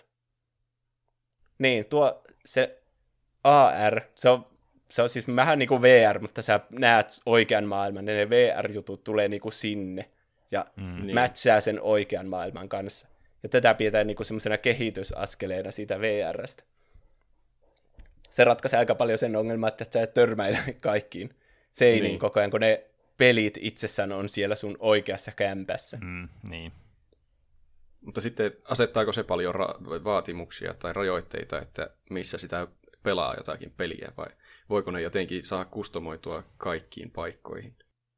Niin, kyllä sekin vaatii tietenkin jonkinlaista tilaa sitten. Mm. Et, t- tätä ei hirveänä kyllä käytetä pelikäytössä, tätä AR. Että niin. ainut semmoinen niinku OK-tuote on just se HoloLens, tai HoloLens 2, joka on aika uusi. Sitä myydään kolmella tuhannella viiellä dollarilla, eli se on hyvin kallis. Mm. Ja mä katsoin vähän, kun joku pelaa sillä, niin se ei ole kyllä kovin graafisesti hyvä. Niin, Ai. lähinnä just niinku opetuskäyttöön ja tämmöiseen, että just, just, että jos on mitään vaikka jotain, no niin, opettelet jotakin työtä vaikka jotakin koneiden parissa, niin kuin siis jossakin isoissa, isoissa niin konehalleissa ja muissa tämmöisissä, niin sua pystyy sillä tavalla opettelemaan, että sun tarvii oikeasti olla tekemisissä niiden laitteiden kanssa tai jotain vastaavaa, niin semmoisia mm. hyötyjä sillä tietysti on. Niin.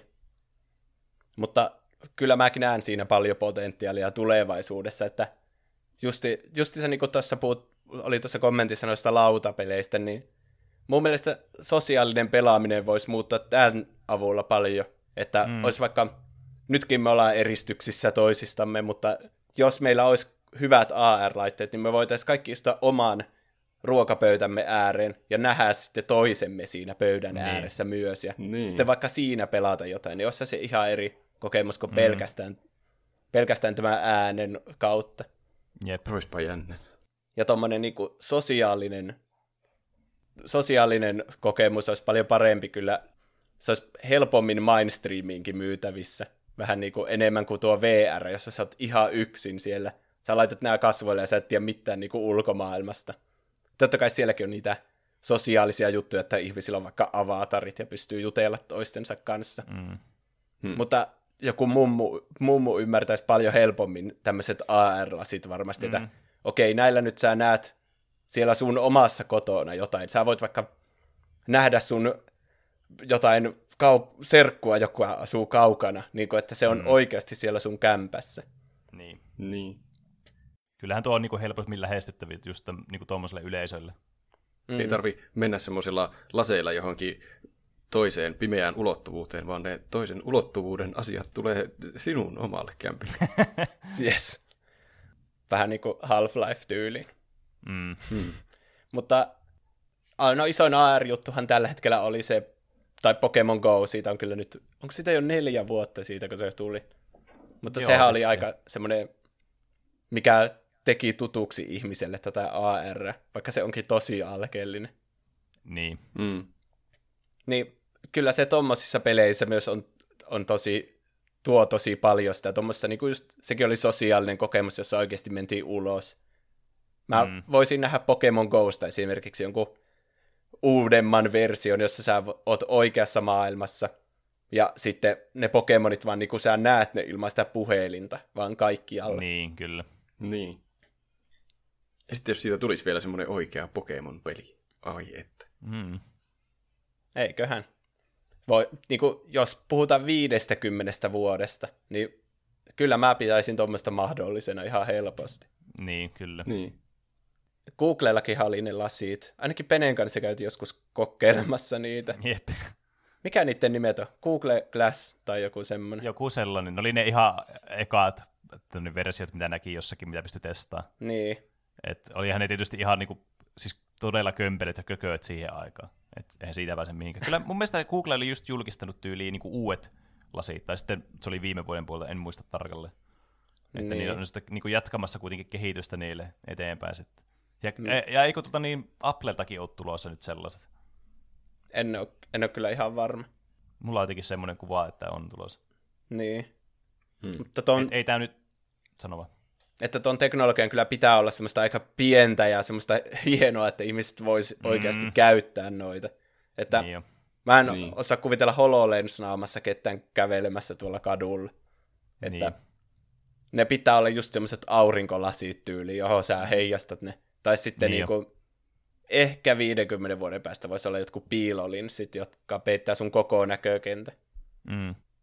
Mutta pitääkö siinä olla joku, joku semmoinen indikaattori, että tämä tyyppi pelaa nyt peliä. Että jos joku tyyppi katsoo, että joku random jätkä alkaa vaan huutaa ja heilua hulluna, niin ajatteleeko, että tulee nyt joku hätänä, että, niin. se oikeasti vaan heittelee pokepalloja. No tuo on ehkä enemmän sitten tavallaan sen itse, ainakin mun näköpiirissä, tai miten mä sanoisin sitä, mun mielestä tuo on niin kuin enemmän sitten sen itse kokemuksen vastuulla, että miten se tehdään semmoiseksi, että se ei ole semmoista oikeasti, niin kuin, että se häiritsee tavallaan sun ympäristöä ja sitten niin. asettaa sut tai muut vaaraan. Niin. Samat ongelmathan oli Pokemon Go'ssa, että niin. ihmiset saattoi kävellä kännykkä kasvoille jostakin jyrkänteeltä alas tai autoa alle tai jotain semmoista. Niin. Mm. Ehkä se, että kun senhän pitää kuvata myös sitä ympäristöä. Ainakin mä oon kuullut, että Google-laseilla oli vähän niin kuin silloin, jos jollakin olisi semmoiset, en mä ole ikinä nähnyt kenenkään käyttävän niitä oikeasti, mutta että ni, niissä on kuitenkin kamera, ja jos niitä pidetään koko ajan naamalla, niin kyllähän se vähän epäilyttää jossakin vessassa, jos jollakin on semmoiset kasvoilla koko ajan, että ethän sä nyt, ethän sä nyt nauhoita tätä, kun me ollaan täällä vessassa tai silleen. Niin, jep. niin. Kyllä niissä on kaikkia tuommoisia ongelmia varmasti tulossa sitten. Mm.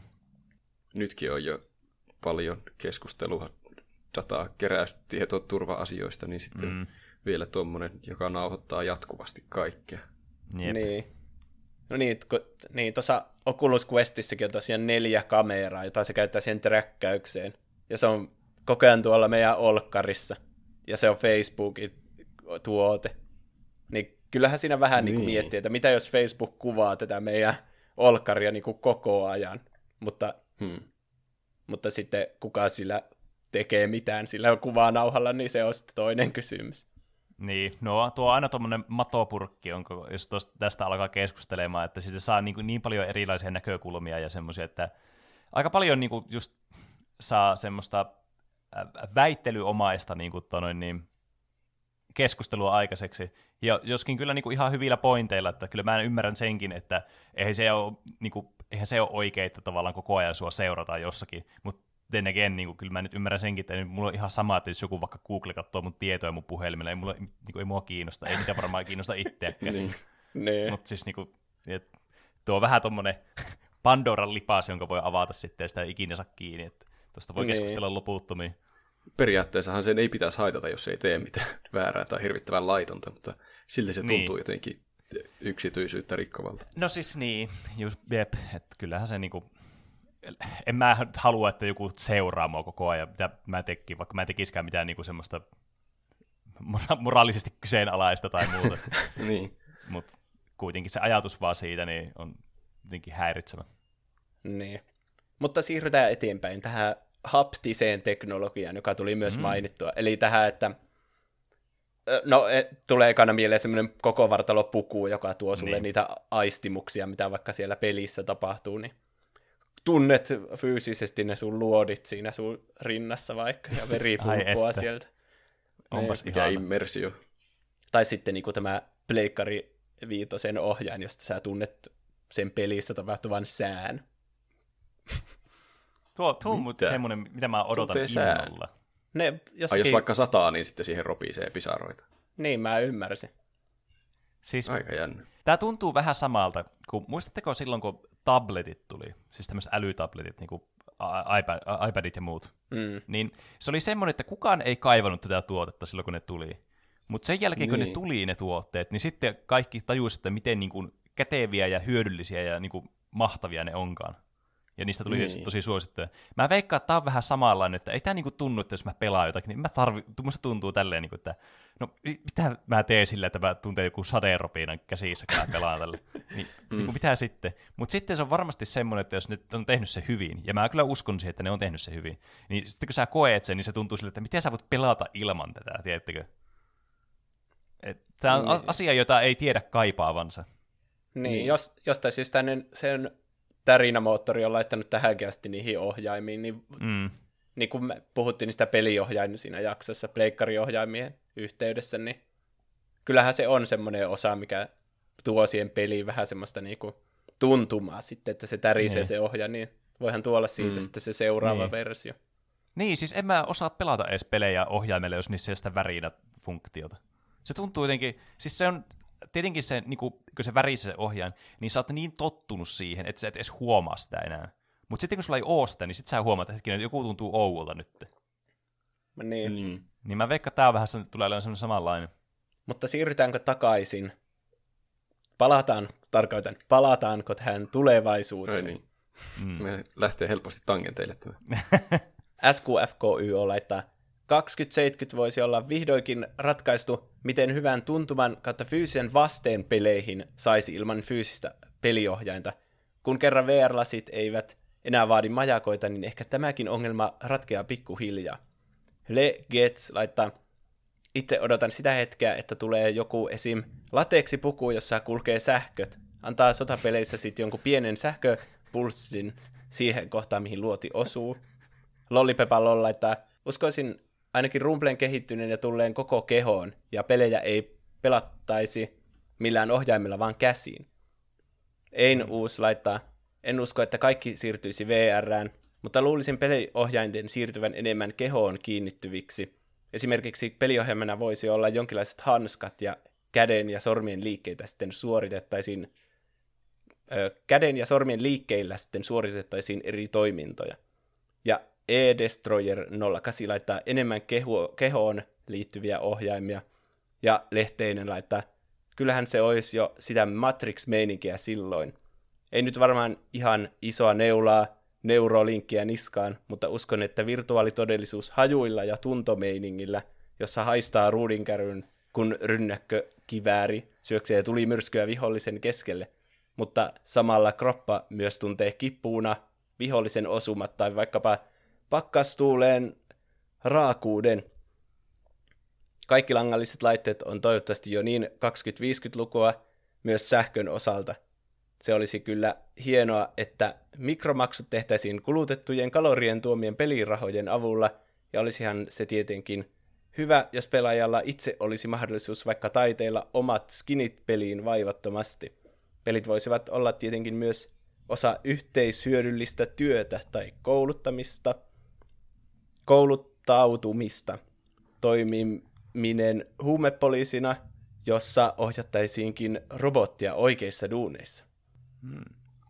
Eli tossa tuli just hmm. noita koko kehon pukuja, jossa tuntee sitten niitä, niitä näettekö te tämmöistä tulevaisuudessa, että jotkut haluaa oikeasti niin tuntea ne pelin tuntemukset omassa kehossa?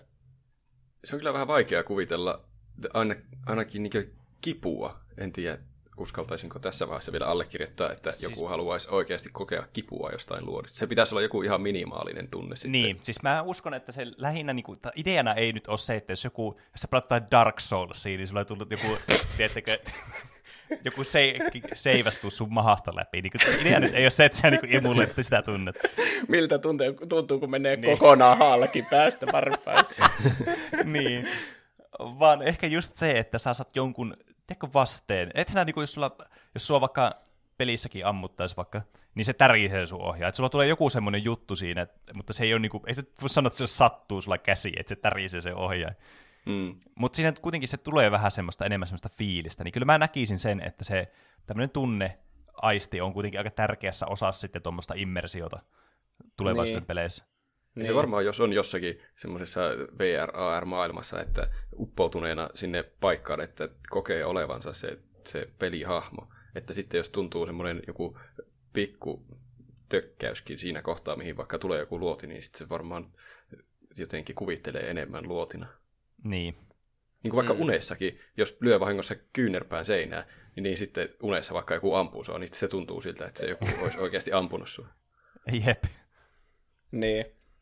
Siinä Half-Lifeissakin, kun pelaa sitä, niin vaikka jaloissa ei olisi mitään sensoreita, niin jotenkin jos sä seisot semmoisessa Mulla ainakin tuli semmoisia tilanteita, että mä katsoin, että mun eessä on vaikka joku pahvilaatikko, niin sitten mä automaattisesti po- yritin potkasta sen pois siitä tieltä. Ja se on outoa, mm. että ei tunne sitä, kun kävelee niiden läpi. Että kyllähän niin. nämä olisi semmoisia, mm. kaipaisi sitä, varsinkin käsille sitä vastetta. Niin. Että jos koskee, tai laittaa käden vaikka johonkin seinään, niin se on outoa, että sä pystyt oikeassa maailmassa että laittaa siitä läpi sen käden, mutta siinä mm. pelissä se käsi pysähtyy. Niin sehän on niin. vähän semmoinen niin. immersiota vievä. Että mm. kyllä nyt semmoinen niin kuin, ehkä käsillä se tuntemus olisi ehkä se tärkein. Niin. Niin ja sitten, että koko kehoa träkättäisi, vaikka niinku VRssä yleensä on vaan käsissä ne, ja voi niinku kikkailemalla niinku laittaa vaikka movekapulat jalkoihin, mutta sitten, että sun koko keho olisi siellä, niin se vaatii semmoisen koko vartalopuvun sitten. Mm. Mä tuota kans mietin, että miten, tuo on niinku yksi ongelma kans, kun sanoit, että olisi kiva, että tulisi niinku käsissä edes tunto. Mm. Että sulla on vaikka hanskat, mikä tuntuu ehkä semmoista kaikista niin kuin realistisimmalta ja sillä niin kuin lähinnä meitä olevalta silleen tulevaisuutta katsoen. Et mä uskon, että se on niin kuin semmoinen tosi niin kuin, tässä lähivuosina tuleva asia sitten, tämmöistä käsiohjelmat, jossa pistät jotkut hanskat käteen tyyliin. Tai sitten sulla ei ole ollenkaan, että sä oot vaan niin kuin, tiedätkö, että se hand tracking on niin hyvä, että se pystyy trackkaamaan sun kättä ilman, että sulla on mitään siinä. Niin. Mm. Mutta se ongelma just siinä, että miten sitten asiat, niin kuin vaikka, että jos sä haluat työntää jotain objektia, että sulla, miten sä niin kuin se, se, kun se voima kuitenkin täytyy johonkin laittaa, niin et sä nyt voi oikeasti kuitenkaan koskaan päästä tilanteeseen, missä niin kuin, et sitten työnnyt tavallaan sille, että sun käsi menee jostakin objektista läpi. Niin se on niin. semmoinen niin kuin, niin. haaste kyllä, mikä varmasti tässä vaiheessa tietysti tuntuu mahdottomalta, että mitä sä teet sille. Niin. Sen puvun pitäisi olla jotenkin semmoinen lukittautuva, että siinä käteen pystytään laittaa joku paine siihen kohtaan, mm. missä joku asia vaikka on. Ja sitten se jotenkin menee tiukemmaksi se puku sillä, että joutuu vaikka oikeasti ojentajalla työntämään, että käden saa suoremmaksi. Mm. Että sitten mm. siihen tulee vastus. Niin. Tuokin herättää lähinnä semmoisia kauhukuvia, että se niin. jotenkin malfunktionaa ja sitten se vääntää sun kaikki raajat vaikka paskaksi, tai että sä niin. vaan jäät siihen vangiksi, etkä pysty pääsemään siitä pois ikinä. Mm. Niin. niin. Mut, niin, tuommoinen joku exopuku-tyylinen ratkaisuhan voisi olla yksi, että miten tuommoisen voisi tehdä. Niin. Et, et siinä kuitenkin, niinku, siinä olisi ehkä joku tämmöinen potentiaalinen ratkaisu tuommoiselle ongelmalle sitten. Tietysti se seuraava ongelma sitten, että tämä laite tulee olemaan ihan massiivinen, tämä hinta tulee olemaan ihan siis absoluuttisen massiivinen. Mm. Niin se on sitten taas toinen asia. Ja se on kyllä sitten sitä ihan oikeaa semmoista pelaamista, että sitä pitää alkaa sitten pelaamaan. Sitä ei voi vaan pelailla huvikseen Jep. Sitten me ollaan, oh, sitten, mitäskö mennä tuohon exopukuun? En mä nyt oikein jaksa. Mä menen näihin, näihin niin VR-juttuihin, menen tuohon makaan sohvalle ja pistän niin lamauttimet itselle. niin. niin. Ja, niin to, totta, että mä niin ton vaiheen voisi skipata tuon exopukuvaiheen ja siirtää suoraan siihen lamautukseen. Että mä näen sen niin. jotenkin jopa realistisempana, kun niin. kukaan laittaisi semmoista koko vartalopukua. Jep, mm. mutta eihän sitä koskaan tiedä. Siis sehän just, että se, se joka tekee nuo kaikista niinku parhaiten, niin yleensä on aina se, mikä tulee olemaan se trendi aina silloin. Niin. Niin. niin vaikea. Jos joku keksii joku ihan uskomattoman idiiksen tuohon, niin sitten se varmaan tulee olemaan standardista sen jälkeen, mutta ei voi tietää vielä tässä vaiheessa. Mm. Tämmöinen on olemassa kuin Tesla Suit, joka toimii sille, sulla on niinku koko vartalopuku, ja se, se toimii semmoisilla niin, semmoisilla pienillä sähkösokeilla. Mä en oikein mm. tiedä niistä sen enempää. Jo, ilmeisesti fysioterapiassa käytetään niitä, että on semmoiset lätkät ja siitä tulee semmoinen pieni sähkö niin kuin eri paikkoihin sun kehoa. Niin mm. semmoinen on jo olemassa, se on vaan tosi kallis. Ja mm. sitten on tietenkin näitä halvempia versioita, niin kuin B-Hapticsilla on semmoinen niin kuin liivi vaikka, jossa on moottoreita ympäri sitä liiviä ja sä tunnet sen, se on niin kuin periaatteessa peliohjaimen tärinät, mutta sun, sä voit laittaa sen kehoon ja se sitten toimii niin. jotenkin VR-pelien kanssa. Mm, Vähän semmoinen half-steppi mun mielestä, että mm. en ole heti itse semmoista ostamassa. Niin. Sillä Tesla-suitilla on semmoinen kans kuin, semmoinen niinku exoskeleton, mutta pelkästään sun käsille, että jos sä kosket vaikka tai esinettä vr niin sitten mm. se pysäyttää sun sormet siihen kohti, missä se esine tulee vastaan. Hmm. No tuo justiin kuulostaisi semmoiselta immersoivalta. Niin. Jep. Koska Oculus Quest osaa träkätä käsiä, jos on tarpeeksi valoa ja sitten ne on tarpeeksi lähellä niitä kameroita. Siinä on vähän tommosia, mm.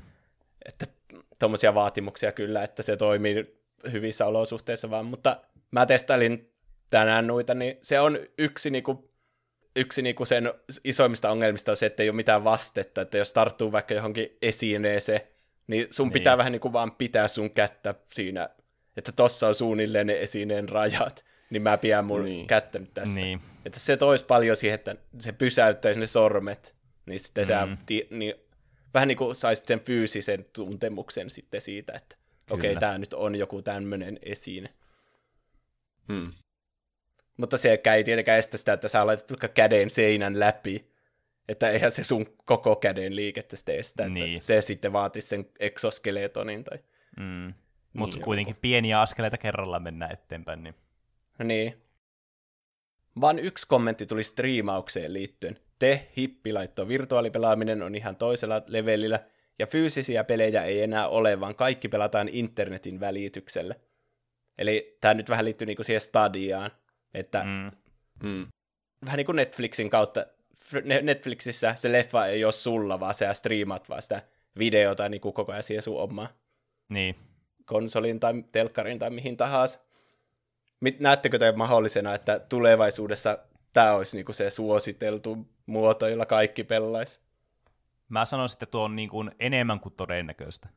Mm. Eikö se ole jo melko lailla tuloillaan tässä Niin, kun mustakin alkaa tuntumaan jo siltä, että tämä niinku alkaa olla, niinku, nyt ei tarvitse puhua niinku 50 vuodesta, ei tarvitse puhua edes viidestä vuodesta, puhutaan niinku muutamasta vuodesta, mä veikkaan, että aletaan mm. olemaan siinä tilanteessa, että se on niinku oikeasti ajankohtaistakin sille, että, ja semmoinen niinku varten otettava vaihtoehto siinä mielessä, että se on niinku se paras vaihtoehto, mikä sulla on. Mm. Koska tällä mm. hetkellähän paras vaihtoehto on pelata omalla koneella, Et, tai leikkarilla, tai mikä se nyt onkaan. Et se on tuommoinen vaihtoehto vielä tässä vaiheessa tuo stadian tyylinen niin kuin pelaaminen, mutta sitten kun internetit, tämähän liittyy aika pitkälti niin kuin tästä striimin laadusta internetistä ja sitten tästä, että voidaanko tätä latenssia jotenkin minimoida. Mm. Niin siinä on niin niin. kaksi niin kuin ne estettä sitten tässä tällä hetkellä. Niin ne varmaan tulee olemaan sitten triviaaleja tässä muutamien vuosien aikana, niin sitten tämä menee sitten siihen suuntaan, että e, sä ostat Steamista vain tämmöisen subscriptionin sitten, millä saa pelata eri pelejä tai jostain Epic Gamesilta tai P, no PlayStation Networkin varmaan ottaa tämä aika helposti käyttöön, ja sitten joku Xboxilla, mikä on varmaan sama sitten live. Niin. Se, mm.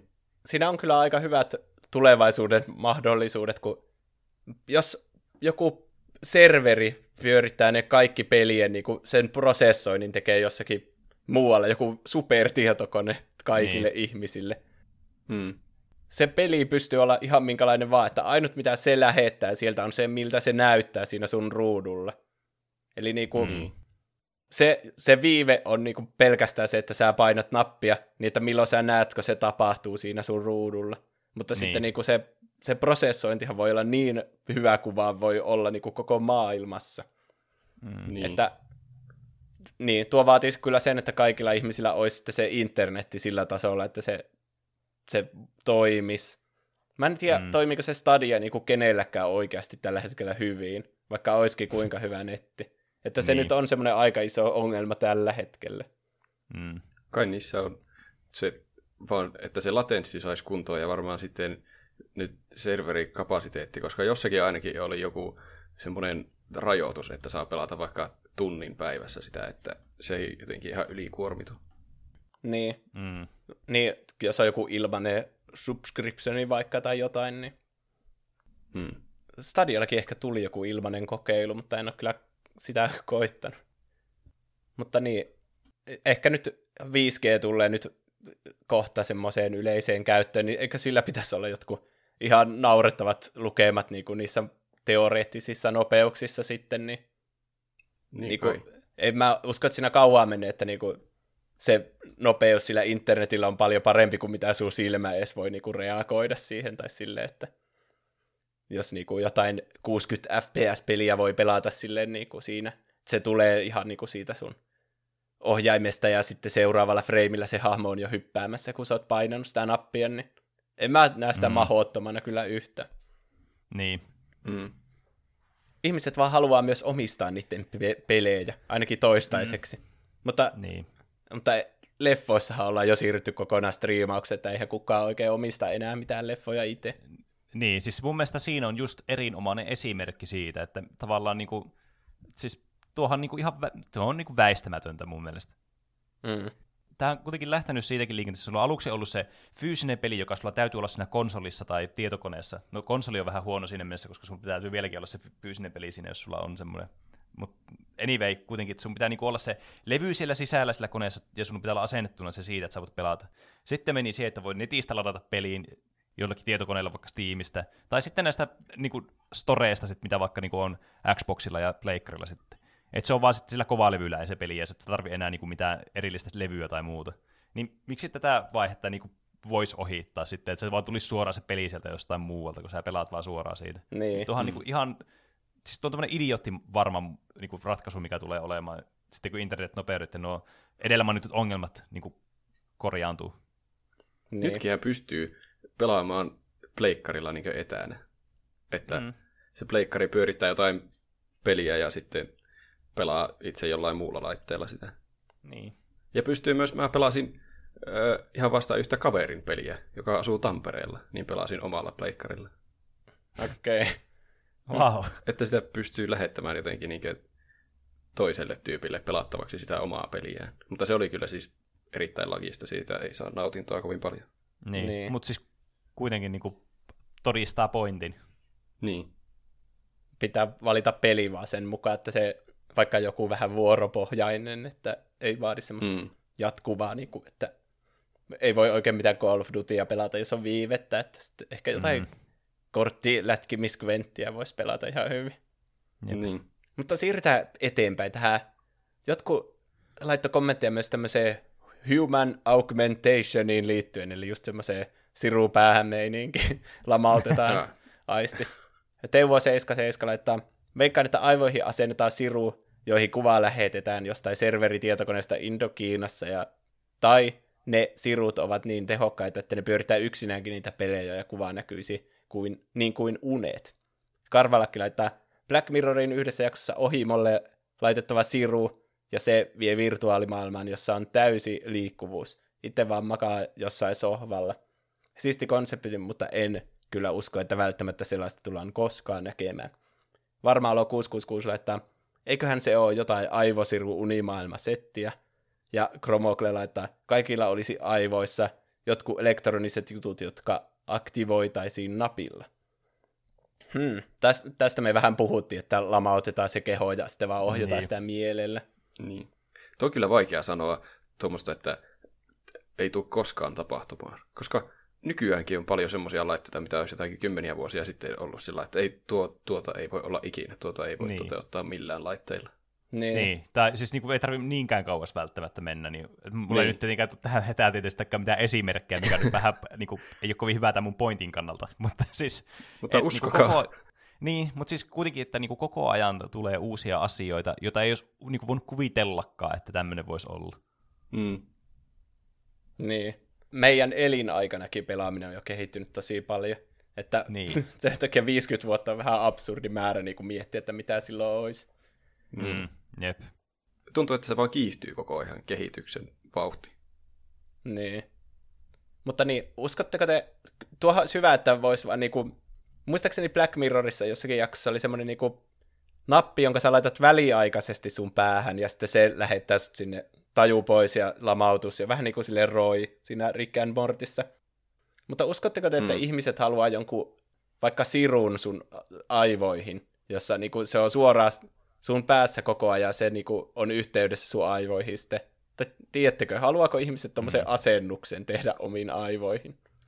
Tuo on, niin. tuo on semmoinen niin kuin kysymys, missä niin kuin, äh, no sille tietenkin voisi helposti sanoa, että no ei kukaan nyt haluaisi tommosen. Mutta sitten jos alkaa miettimään, että mit, mitä etuja se voisi tarjota, että sitten niin siinä aina on olemassa joku niin kuin, vaihe, missä niin kuin, ne edut on niin suuret, että sä oot valmis tekemään sitten tavallaan sen isonkin hypyn sitten jo, jotakin varten. Niin mä veikkaan, että tuossa on semmoinen tilanne kanssa, että jos, jos ne oikeasti on että jos sulla on joku siru aivoissa. Ja jos, jos sulla olisi se, ja se tarjoaisi jotakin sulle, mitä sä et vaan pysty yksinkertaisesti muuten niin kuin kokemaan, niin se voisi olla kyllä niin kuin ihan semmoinen varteen otettava ajatus. Et tuo augmentointi on tietysti semmoinen, niin kuin, se on niin semmoinen science fiction juttu tässä vaiheessa meillä vielä. Mm. Ja meillä mm. tulee aina mieleen joku cyberpunk-tyyliset tämmöiset, niin kuin, esimerkiksi Blade Runner ja tämmöiset, että missä niin kuin, augmentoidaan näitä ihmisiä ja niille pistää tämmöisiä robottiosia ja kaikkea tämmöistä. Että se tuntuu semmoiselta tosi dystopiselta ja semmoiselta, että no, minkä kaikkia ongelmia tässä voikaan olla. Mutta niin. tuonkin on sitten, että tavallaan sitten kun se rajaa mennään yli, että sitten se ei olekaan semmoinen ää, niin kuin science fiction asia, niin muuttuuko sitten ihmisten mielipideet siitä asiasta? Niin se voi olla, että se kynnys kanssa laskeutuu siinä sitten. Niin. Jos tuossa mun, mun rämpläyksessä oli jotain järkeä, niin Joo. Ja ei se varmaan, tuskin se tulee sillä ihan yhtäkkiä, että niin. tästä hetkestä, no niin nyt olisi mahdollisuus tunkea siru tuonne aivojen sisälle, vai siinä tulee jotakin kehitysvaiheita, että se hiljalleen kehittyy koko ajan, että, että se sitten jossakin vaiheessa lähestyy niitä aivoja se siru, ja sitten se ei tunnu enää niin isolta harppaukselta tai isolta riskiltä, että se tungetaan sinne. Niin. Niin. Se on vähän niin kuin, ko... jos olisi nähnyt vaikka 30 vuotta sitten ihminen joku kuvan nykymaailmasta, jossa kaikki on koko ajan kännykät kädessä, niin se olisi ollut ihan absurdia, että mitä te teette, että te vaan katsotte tämmöistä pikkuruutua kaikki päivät ja kävelette tuolla kadulla ja samalla katsotte sitä ruutua. Ja niin. sitten kun älypuhelimia alkoi tulla, niin jossakin vaiheessa vaan niin kuin kaikilla yhtäkkiä oli ne, ja sitten sä olit se outo, jolla niin. ei ollut sitä. Niin. Hmm. Niin samalla lailla, jos kaikilla vaan yhtäkkiä on noita siruja päässä, ja niitä ongelmia ei sitten tuu, niin kuin yleensä näissä skifi-jutuissa tulee jotain ongelmia. Niin.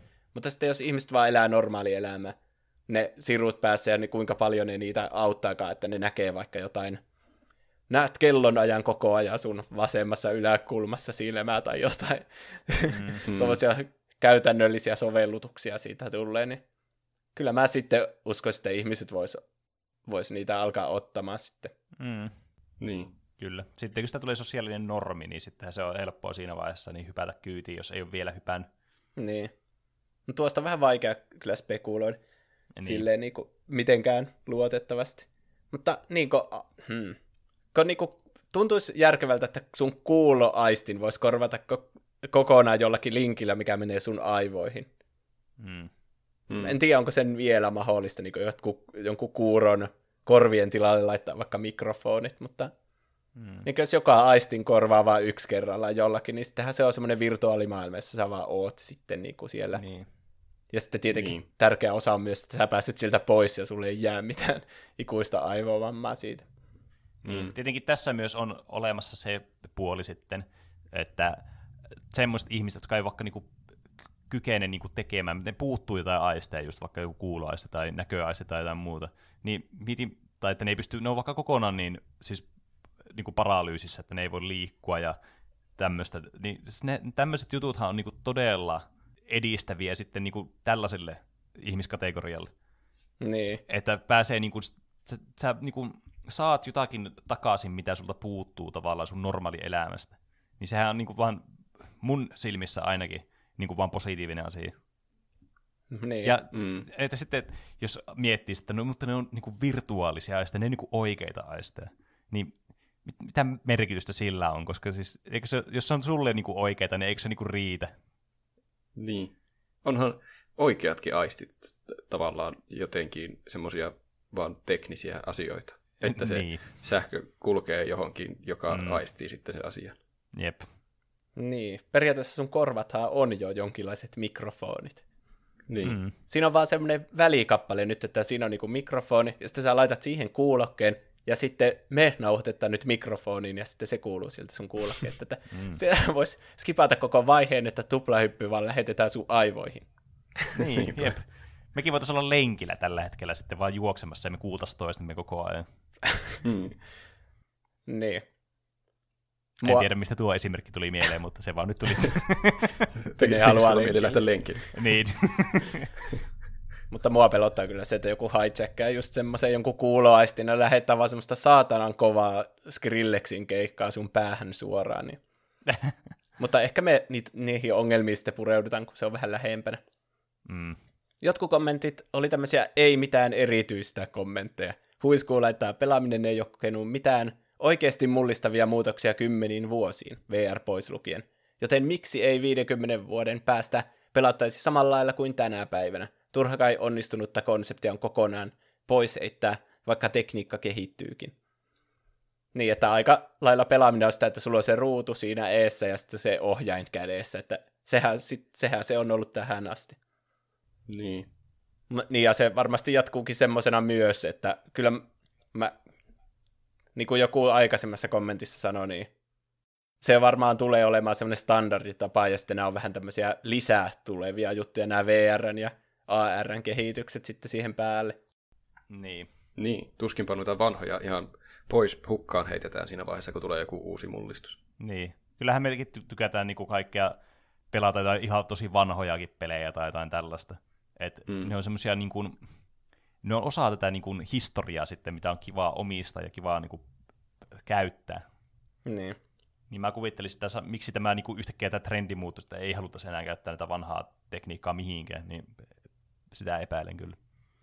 Ja lautapelejäkin pelataan nykyään, se on semmoinen vanhempi kuin tietokone tai konsolipelit, niin sitten kai noistakin voi tulla noista nykyajan konsolipeleistä sitten tulevaisuuden lautapelit, että niitä pelataan samalla tavalla ja sitten ne tulevaisuuden peliasteet on niitä nykyajan, onpa vaikea vertauskuva.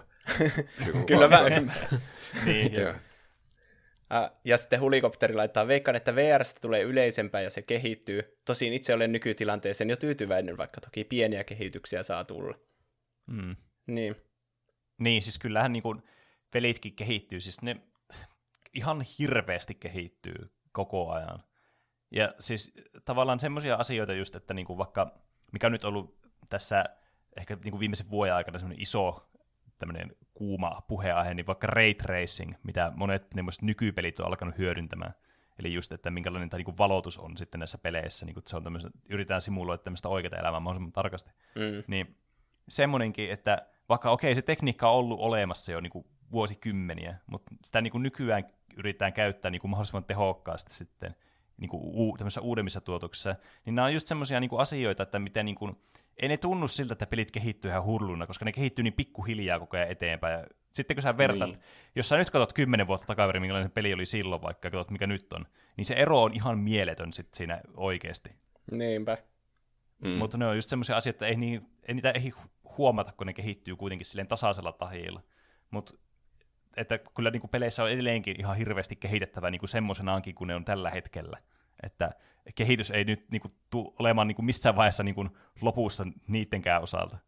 Sitten oli vähän tämmöisiä pessimistisiä kommentteja. Swartbulb laittaa, mikromaksut ovat lähteneet käsistä EAN pitäessä monopoliasemaa markkinoilla. FPS-peleissä panokset ostetaan oikealla rahalla. Tuo kuulostaa ihan tämmöistä oikealta larppaukselta. Miksipä ei. Kyllähän ne panokset täytyy oikeassakin sodassa ostaa oikealla rahalla.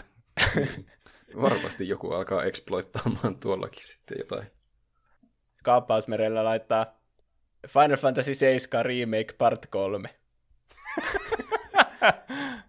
Tuo on kyllä, siinä meni niin kauan tehdä se eka osa ja se on aika, se on vasta niinku alku siitä alkuperäisestä Final Fantasy 7, että näin hyvin, että 50 vuoden päästä vasta saa tarinaan joku päätös.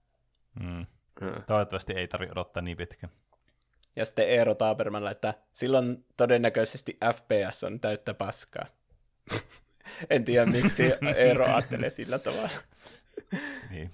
Mutta sitten oli tämmöinen ö, optimistinenkin kommentti tänne Jouha Uunolta. Todella suurta epäilen, koska pelaaminen kasvaa koko ajan. Niin. Hmm. Kyllä. Mm-hmm. Mutta kaiken kaikkiaan niin ihmiset on aika optimistisia tuosta pelaamisen tulevaisuudesta, että sen merkitys vaan tulee kasvamaan ja teknologia mm. tulee sitä koko ajan viemään eteenpäin. Mm. Niin. Pelaaminen on kyllä hyvä harrastus, kun siinä just tulee nuo kaikki teknologian kehitykset niin kuin ensimmäisenä sille ihmisten kokeiltavaksi. Niin kuin vaikka niin. Niin kuin ei kukaan katso VR-elokuvia vaikka, tai ei se niin kuin elokuvissa näy silleen, niin se VRn kehitystä peleissä justiinsa se edistää varsinkin kaikkia tuommoisia immersioon liittyviä asioita. Ja kuinka paljon se on kehittynyt nyt meidän elämän aikana, niin ootan kyllä innoissani, että mi- mihin suuntaan se lähtee seuraavana mm. kehittymään. Jep. Kyllä. Että kyllä kuitenkin peleissä on se niin kuin erinomainen puoli, just, että se on niin käsin kosketeltavaa se, se pelien kehitys ja just se, että minkälaiset pelit niin kuin ylipäätänsä on. Kun se on, niin kuin, se on just, että sä pääset itse tekemään jotain asiaa siinä. Niin se on aina kuitenkin niin kuin, voittaa silleen, just niin kuin vertaisit elokuviin, et sä niin kuin kato elokuvia vr tai se kehitys tuntuu vähän niin kuin turhalta sit siinä vaiheessa. Mutta just niin kuin kun pelit kehittyy, niin se on niin käsin koskeltavaa, kun sä itse pelaat niitä, etkä vaan katso jotakin. Mm. Tai et sä nyt mm. ihan hirveästi huomaa jossakin elokuvissa joku CGI parantuu, niin okei, se on paremman näköinen, mutta se on ihan eri asia kuin jos sä itse pelaisit toki peliä ja joku peli muuttuu ihan niin kuin eri tavalla niin kuin lähestyttäväksi, mitä sä oot aikaisemmin voinut kokea, niin se on kyllä hienoa. Niin. Sitten kun elokuvissa pääsee sinne elokuvamaailmaan itse sisälle ja katsoo sitä sieltä mm. elokuvamaailmasta sitä elokuvaa, sitten se menee hienoksi. Sä oot yksi niistä hahmoista. Niin. Mutta sittenhän se on vähän niin kuin peli toisaalta. Ehkä. Niin. Miten ne kohtaukset vaihtelee? Tuntuu, että jää jotakin välistä, kun katsoo väärään suuntaan, kun jossain tapahtuu jotakin tärkeää. Jep, elokuvien uusinta katsomisarvo kasvaa räjähdysmäisesti. Niin. Itse asiassa tommosia elokuvia on jo, jota katsotaan niin vr ja joka suunnassa tapahtuu jotain, mutta ne on varmasti oma aiheensa. Mm. Ehkä. Mutta mitäpä muuta te olette tehnyt tässä viikon aikana? Aloita Roope sinä.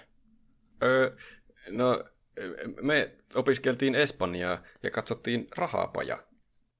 Aa. Se oli ihan hyvä kyllä. Se on se, mitä kaikki suosittelee Netflixistä.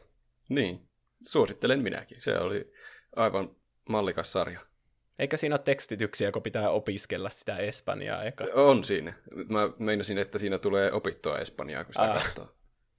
Ei me järjestetty mitään kurssia sitä varten. Okei. Okay.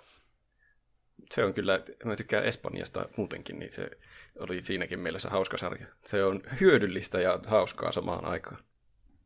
Hmm. Ja sitten me katsottiin, katsottiin eh, pitkästä aikaa Marvel-elokuvaa. Se uusi Spider-Man Far From Home. Tai no uusi ja uusi kauanko siitä jo on, kun se tuli. se on varmaan niin, uusi. niin, mutta nyt vasta näin sen.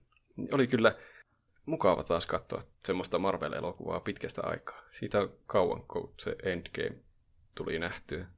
Sen mm. jälkeen tuli vähän semmoinen niin tyhjiä olo, että ei jaksanut oikein enää eläytyä siihen maailmaan. Mutta tuo oli kyllä, oli se taas viihdyttävää. Niin, kai se tästä lähtee uuteen semmoiseen uuteen saagaan, että mm. niin, me kymmenen vuoden päästä on joku uusi Thanoksen kaltainen uhka ja sitten on taas ihan fiiliksissä. Niin. Mm. En tiedä vielä kuinka, kuinka niin syvälle siihen jaksaa uppoutua tuon edellisen saakan jälkeen tai kuinka äkkiä, mutta tuo oli kyllä ihan mukava elokuva. Mm. Mit, mitä, mitä Pene on tehnyt? No, mä oon pelannut noita vanhoja klassikkopelejä, eli tuota Dark Souls 2 on pelannut eteenpäin, ja ai että se on niin mukavaa hommaa, semmoista tosi rentouttavaa pelaamista kyllä. Ja sitten kans, mitä ollaan katsottu, niin leffaa ollaan jatkettu tällä Miyazaki-linjalla, nimittäin katsottiin Liikkuva linna tuossa ihan vastikään. Hmm. Ai että se on kyllä kiva elokuva. Se on kyllä niinku, sitä jää niin hyvää mieli kyllä kans. Et nämä on niin jotenkin semmosia niinku, nämä on niin loistavia elokuvia kyllä. Että tässä on ehkä lähiaikoinakin mahdollisesti tulossa joistakin näistä elokuvista sitten jotain pientä aiheen poikasta, niin kannattaa sitten kyllä niin, voin suositella niin kuin näitä elokuvia kyllä kaikille, että varsinkin kun sieltä Netflixistä löytyy, niin tämä on niin helppo katsoa sieltä. No, niin. Pitää kyllä alkaa vissiin katsomaan kaikki elokuvat, jos niistä alkaa mm. tulla aihettakin. Niin, kyllä. Semmoinen varoituksen sana Roopellekin, että niin. nämä elokuvat kannattaa kyllä joskus ehdottomasti katsoa. Mutta muuten aika tämmöinen chilliviikko, tai oikeastaan nyt ei pelannut mitään sen kummempaa sitten, mutta kun, no Age of Empires 2 on kanssa pelannut, mutta vähän vähemmissä määrin. Hmm. Entä Juuso? mun suuri juttu on varmaan se Alyksin läpi vetäminen. Kyllä mä sitä pelailen vielä, kun siinä on niitä modeja ja kaikkea, niin saa vähän testailla niitä ja tietenkin achievementteja kerännyt. Mä Death Strandingissa pääsin jo niin pitkälle, että mä jo ajattelin, että pääsinkö mä samalla viikolla Half-Life ja Death Strandingin läpi. Kaksi tämmöistä isoa projektia, mitkä mulla on menossa, mutta en mä ihan sitä päässyt vielä. Että.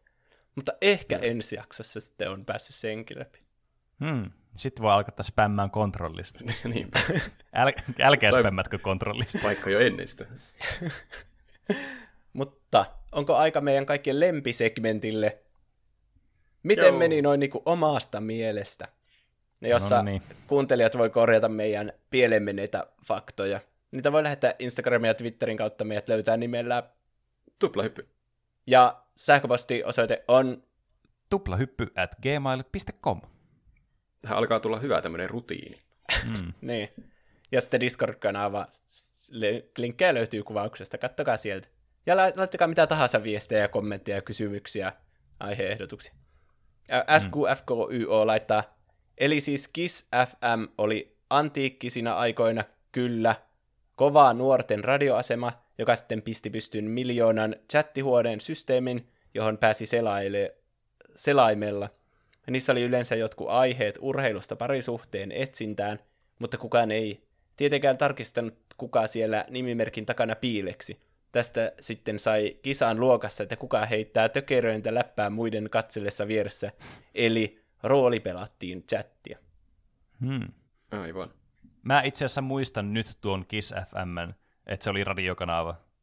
Se, no, niin kuin tuli semmoinen tuosta kommentista tuli sitten semmoinen, niin kuin, tai korjauksesta tuli semmoinen, niin kuin, tiedätkö, semmoinen pato auennut taas tota, niin muistojen maailmasta, ei muista, että ai niin, sellainen radiokanava tosiaan oli olemassa. Niin, ja sitten Dango ja laittaa tuohon liittyen vielä, että tässä on hyvä huomauttaa, että Kiss FM muuttui yhdessä vaiheessa pelkäksi kissiksi ja siitä The Voiceksi.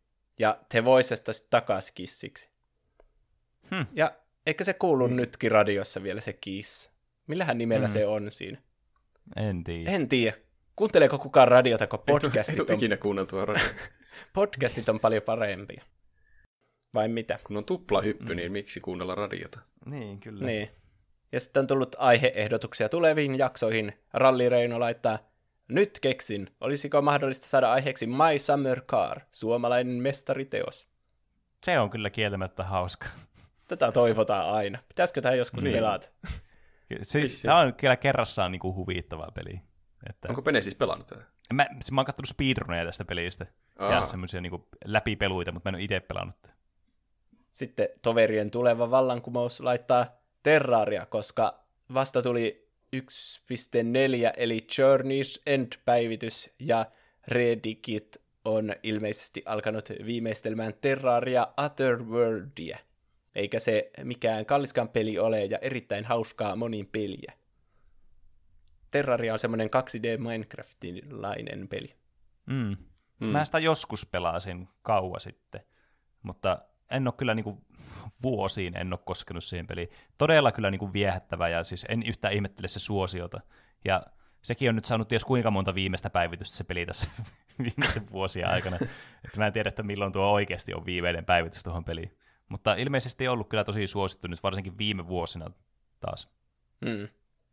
Ja toverien tuleva vallankumous laittaa myös Nintendon ohjainten historia. Tästä tulee sitten kolmen tunnin romaani. Sitähän me vähän mietittiin, kun oli PlayStation-ohjaimet, niin että tulisi Nintendo ja Xbox-ohjaimetkin mahdollisesti sitten. Nintendo-ohjaimet nyt on aika paljon kehittynyt ja muuttunut vuosien varrella, että varmasti mm. niistä saisi niin. kiinnostavaa juttua aikaiseksi. Niin, kyllä se varmasti niin on semmoinen aihe, mihin me ollaan väistämättä menossa, että se tulee vielä. Niin. Mm. Niin. Sitten voidaan puhua Nintendo 64 ohjaimesta ja kuinka Ai paska se Ja kuinka kiva oli pelata, kuinka kiva oli pelata sitä niin. Super Mario 64 pleikkariohjaimella. Ei voi olla kivempaa kuin 64 ohjaima. Saat joskus puolustaa tuota sun mielipidettä. ja sitten Sarvis laittaa, aiheena voisi olla joskus joku kirja kautta kirjasarja, esim. valteistuin pelikirjasarja, eli Game of Thrones. Me ollaan tehty Game of mm. Thronesista aihe joskus, mutta sen pelkän sarjan perusteella. Siis ei olla luettu niin. niitä kirjoja. Vai ootteko te mm. lukenut niitä? En ole. En mä ole lukenut niitä. Niin. Ja Harry Potter on kirjasarja. Siitä me tehtiin aihe.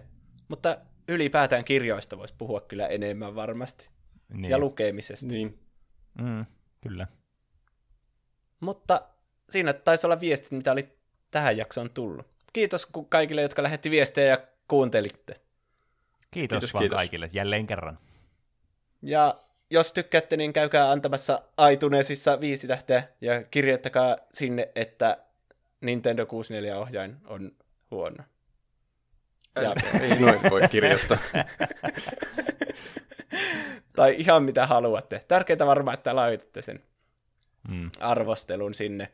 Koska Spotify on käyttäyty oudosti ja poisti välillä meidän podcastin ja sitten laittoi takaisin. Se oli kyllä kummallista. Se, se oli todella kuumottava hetki. Niin. Se oli kyllä sydänkohtaus lähellä. Mä ajattelin, että se on nyt otettu kokonaan pois, että me ollaan sanottu jotakin kamalaa. Jep. Mm. Mutta kaikki pitäisi olla nyt kuitenkin hyvin.